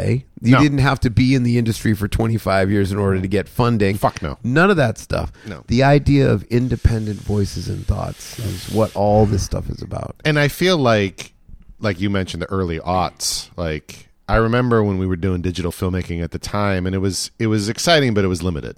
And now, with the way the equipment is, I feel like. I feel like, and I probably speak. I might speak for other filmmakers as well in my kind of position. It, it, you feel like the technology has caught up to the to the quality you want to see, Right. and the way, and because it's just tools to tell the story. Right. And when You- those tools get better, you're like, oh, this is a good time to start doing this shit. let's tell a story. Let's tell a story. right, right, right, right, right. It, no, that's it. Uh, that's dead on. Uh, in one of the one of the one of the things I like to do is listen to. So uh, on Spotify, I just put it all to try to tie it into a package. There's a, a playlist that's automatically generated called the Oscars, right? And it's uh, it's it's examples from the films that are nominated for best soundtrack and Yeah, best song and all this kind of stuff, right? And uh, one of the things I love about this is when you listen, you can hear the trends that have come through. And one of the nice things about music is it has a tendency to be a little, I think, a little bit, without being pretentious, a little bit out front of the trends of like filmmaking. Like, obviously, the trend in filmmaking is make a superhero movie. Sure. Yeah. Which I am a huge fan. No, of. it's great. but I mean, you could literally look at of, of the big blockbuster films. There's going to be ninety percent of them of coming up in the next six months are going to be, or whatever, Oh, yeah. are going to be superhero movies. Which is not to say you're not making other movies, but that's the trend, right?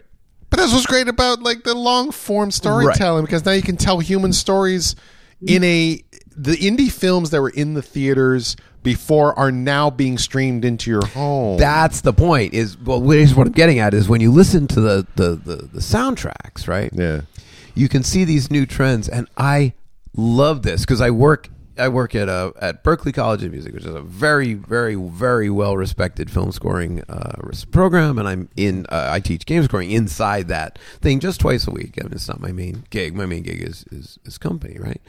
But one of the great things is going and, and laying it on the students because students, for all the rebellion that they like to do, generally speaking, if I can stereotype them, just want to be like, what do I need to do to make money? and you're like, Yeah. I'm like okay. that too. So Actually, Just you go tell me. dun, dun, dun, dun, dun, dun, dun, Yeah. dun, dun, dun, on the on the and the cello and the violins, and then you go rah, rah, rah, rah, and the thing. then when the you go around the corner, you go to the strings and have the women go ah, da, da, da, same melody, ding ding ding on the glockenspiel, come down, go boom, and then run, dun, dun, dun, dun, up a minor third. that's how that's how you you could write a superhero movie, you know, soundtrack that Sure. way, right? But one of the great things is you pop this playlist, and there's maybe two things on the playlist that sound like that. Right. Because Yeah. that's not what Hollywood does anymore. Yeah. Hollywood is out of tune pianos Oh, yeah. that play a little slow, really stylized mixes that don't sound like they were mixed in 2019. I mean, the greatest showman sounds like it's done in 20 or Mary Poppins, but even then, that's like a throwback thing where you can really hear everybody sitting in the orchestra Sure. you really listen to the music and you go, these people are on the edge of interesting. What I'm getting at is they're not dependent on having a $25,000 mic chain in order to get the guitar to sound good. You know, by the time they put a, you know, this incredible mic that's going through these incredible preamps and all this stuff, I know I'm talking music, but the point is, for a while there, the only way you could compete in Hollywood is if you had a beautiful world class orchestra and all these synthesizers and all these things and da da da, and it's gone. What you hear is somebody going over their out of tune piano with a couple of weird mics, and it sounds that way, and it's compelling, and it's like listening to, for example, uh, who's the uh, director for Life Aquatic? Oh, well, Wes Anderson. Okay, so if you listen to a Wes Anderson soundtrack, you're going to hear things that are maybe twee. You might hear ukuleles Yeah. or Sure, glockenspiels or people whistling or something that's very different than what you would expect from a Hollywood film. At this point, that's what people are making. Yeah. You know, you don't relate to that. Hey, just get a superhero. Make sure they're really good looking. Get them on some steroids, and then let's just pick any one of those DC things, and we'll do this. Even the great superhero films. Look at Black Panther. I mean, that Yep. thing was an achievement on many levels beyond just its basic premise. Yep. And now the music is is turning into this very personal statement mm-hmm. you know where you're not standardized and i love the idea that you could look at making a web series without starting out by going okay first we need 15 million dollars up front you know you can just have this independent voice because the technology is there Yeah. and the the ability to tell that story is there and Yep. this is a, a hell of a story are you guys uh the actors did you just you're are you playing the actors that we N- just Uh, listened he to? he Tomer will be. You are Tomer's playing your- Max. your Chris- part. Christian Maurice is playing Josh. Wow. I'm I'm I'm directing the shit. Wow. Yep. When is this? Uh, you said when the filming starts. Can you remember? Remind me. We're we're aiming for May, um, but I I'm feeling like it'll probably end up being June. Um, what are we in? Uh, we're in March. We're in March. so you're 12 So, weeks away. Yeah, That's exciting. yeah, yeah. No, it's it's gonna happen this summer, and, and it's cool because Oh, does it have to? Oh, see, I'm I'm so outside of the film thing. It does have to happen all within a season because it obviously has to be the season because Yeah. you're going outdoors, right? Yeah, but I mean, I've shot. I shot a feature in six weeks when everybody had day jobs. I mean, this is Yeah. this is this is only forty minutes, and you know, it's when I broke down the script. Realistically, if we just did nothing but shoot straight, it would be looking at like eight days. But Oh, with everybody, with everybody, you know, people have jobs, people have lives, people have other shit going on, and they're they're volunteering their very valuable time for this project. So, you know, you just you just you know you just double that right. amount of time and work around people's schedules and just get it done. Yeah. Then you go into post. Yeah, Jay Childs said he was uh, agreed to edit it, um, which I'm looking forward to. He's Jay Childs uh, directed the documentary um, Food Fight, the Market Right. Basket, Right. Right. and um, I liked the idea of having a document. I mean, I work with Jay on projects too, but I like the idea of bringing in a documentarian to be the director of photography and the editor because I think it will give it a different energy. Right. Um, plus, I you can make something look good, but it takes skill to be able to do it quick, fast, and move on. You know, and Fire and forget. fire and forget. And um and I like the way he works. I like the way Tomer and he get along. Um and we all seem to be on the same page and I'm going to be as interested as anybody to see how it all turns out. Quite frankly, I, I, it's going to look different than probably how I picture it in my head, but it'll be better because it'll be real. Do you have a delivery system yet? Is there a way for someone who is listening to this to project themselves out towards the end of summer 2019? Or, maybe, or, or I'm sorry, they project themselves out to maybe around holiday time 2019 before the end of the year. Is this going to be as simple as looking up Black Sands on the internet? Um, Tomer and I are talking about I realize it may be way too early. to well, to, we're talking about lots of different options of delivery, um, but we're we're going to make it as easy as possible for people to see it. Yeah, I mean, it'd be great. I mean, obviously, if this, if you do this and it becomes uh, something that you're doing on a regular basis, which is, sounds like that would be the case, or you're going to make episodes and you're going to go forwards, it'd be interesting to be able to see what else you do as well. I mean, like having a blanket to the whole concept, like it, like it comes from. Not only did these guys make Black Sands, they made whatever your next idea is too, Yep. too. So, I like that idea of. Of, of connecting not just with the art but with the artists is what I'm getting at. We're talking about. I mean, like Tomer has um, volunteered to help me create a website for our production company, Rolling Yeah. Die, and I'm and I'm the, What, what, what was the name of that? Rolling Die Productions. Rolling Down. yeah. So the thought is, among other avenues, like I, I don't think we're going to have any really ex, like exclusive avenues. We want it to be seen, but an idea would be to be able to have it run on the website, so, but also have a lot of our other work on there as well, so people That's what can I'm see at. That's what I'm. stage, you know, uh, stills from stage productions, you know, that have been working. I mean, Rolling Die's I'm been around for twenty I want to follow you around while you're filming it. After we talked about this too, you know what I mean. So you can see the the the, the again those abstraction layers of this. Yeah. I mean, it's 2019. It- it- Absolutely. the art is the is the entertainment. You know. Yeah. Yeah, But- no, I've, it's Wow. there's we're bouncing around ideas. Tomer's got a lot of really good. I like the ideas he comes up with for uh, presenting the project. He's he's got a good brain for that. Speaking of which, uh, since we're we're putting this together, let's let's let's go ham for the last couple minutes here on Paintbox. So you are the Yes. director of this thing. Yes. uh, which was sort of coincidental. I had gotten in touch with uh, you because I knew that this is something that you were doing Mm-hmm. on this. I didn't. I didn't put all the connections together. Yeah, there's a lot of connections right. all the and way then around. I'm actually going to be directed by you on Friday, yeah, which is yeah, don't forget to fucking play that part there. yeah. That's Sunset. Where that's really it. where.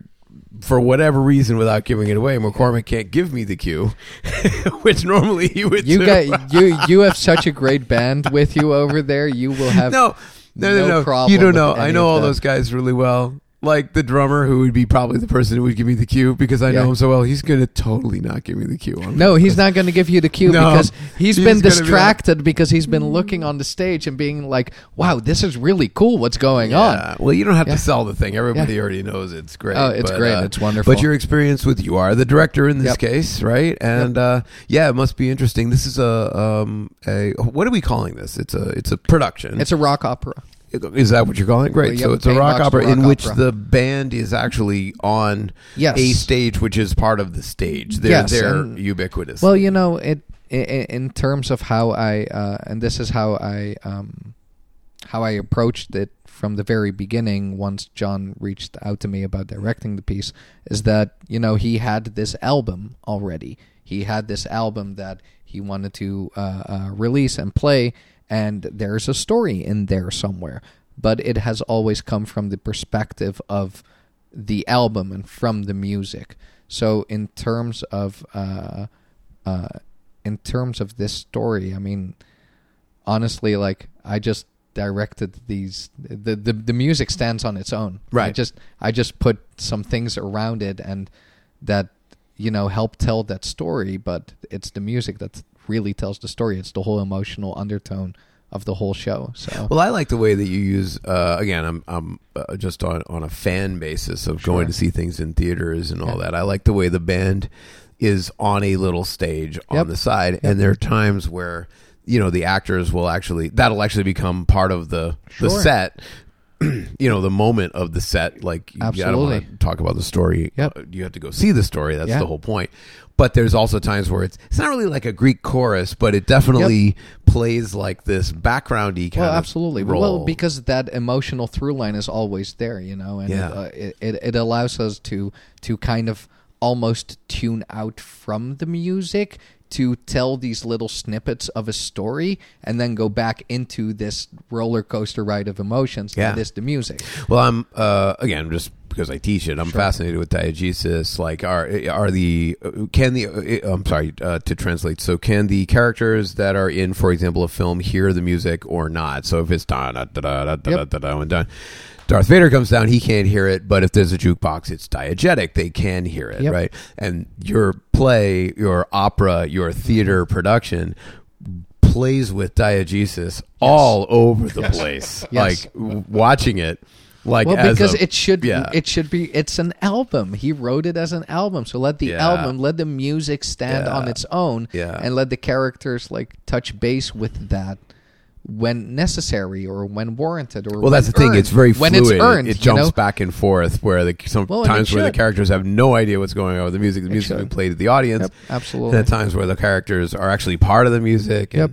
It's fascinating Yeah. on that. Well, level. and there's the huge part in terms of you know we started the project with the idea of what if John, as having you know uh, written the album and it being his project, what if he also played the dad and was the leader of that rock band in a Yeah. way. You know that idea alone, in terms of what that means, like metaphorically, and and and how that can connect with the characters a little bit in terms of what story you want to tell. Yeah. You know, like everybody can relate to that little girl that is watching a rock band on TV and thinks that it's her dad playing like lead guitar right there. yeah, You know, so in terms of that, like, why not make it part of the story? yeah. And why not make Well- the story part of the music? Yeah, it's it's a it's a really cool production. I saw it before you even got to previews, so I saw oh. it while everybody still got all of the like the. You're all going to these get so distracted on stuff. Friday. No, I, I, I won't because I'm going to be focusing Okay, on my okay. responsibility. I'm only playing this one. night. I'm si- Yeah. ironically, I'm sitting in for the guy who's sitting in Yeah, for that's me, right, which is that's right. great. Yeah, yeah, yeah. But it's just one night. Yep. And uh, no, but on the other hand, I, I very strongly encourage everybody to a go and see it while it's Absolutely. actually in its original Yes. state. And I'm certain that down the line you'll be able to see it again in a different It'll way. come. but it'll but come there's back that. one way or another. And then uh, I can't tell you how excited I am about just getting my mind around what you're trying to do here with Black Sands. This is a really fascinating look from my perspective at something which I'm sure to you is is relatively mundane, just going to make a film. But it's Oh, it's never Monday. it's it's it's, uh, it's Trust me. I understand, but it's it's uh wow. I'm certain that everybody who's listening really wants to at least well, we just want to see how you do. yeah, well, you know, it's and, and it, you know, and See how you did. And actually, I mean, to bounce it back to to Paintbox, you know, I I went to go see it last Saturday, and I was sitting with with Tomer, my wife Jasmine, and his girlfriend, and uh, Tomer's girlfriend Adele, who also choreographed choreographed the show, and that, yeah. and it was um, I just really really had a great time watching it. I mean, like. I thought he nailed again atmosphere, colors, um, the way it flowed. Um, I really just enjoyed it from beginning to end. But but it was also a reminder of why Tomer and I work together so much. You know what I mean? Because again, it's one thing to support your friend. Like we support our friends. It's another thing to also be a fan of a fucker's work. Right. You know, and you happen to be friends with them. Yeah. You know, I go I go see I went to go see Paintbox because I was just like, I'm gonna enjoy this show. And I did, like massively. You know, Tomer saw my shows and was like, I want to work with that guy, presu- presumably.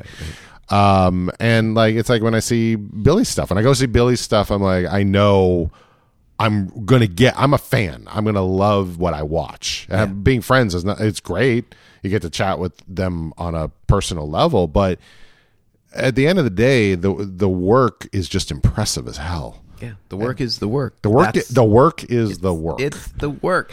The play I- is the thing. Yeah, the play is the thing. Yeah. I get to, you know, I get to write a lot, and I get, I'm lucky to be involved with lots of different cool things. But one of my favorite things ever to do is to say yes when someone goes, "Do you want to whatever play this show, or do you want to play on the album?" Because I don't know what I'm going to play.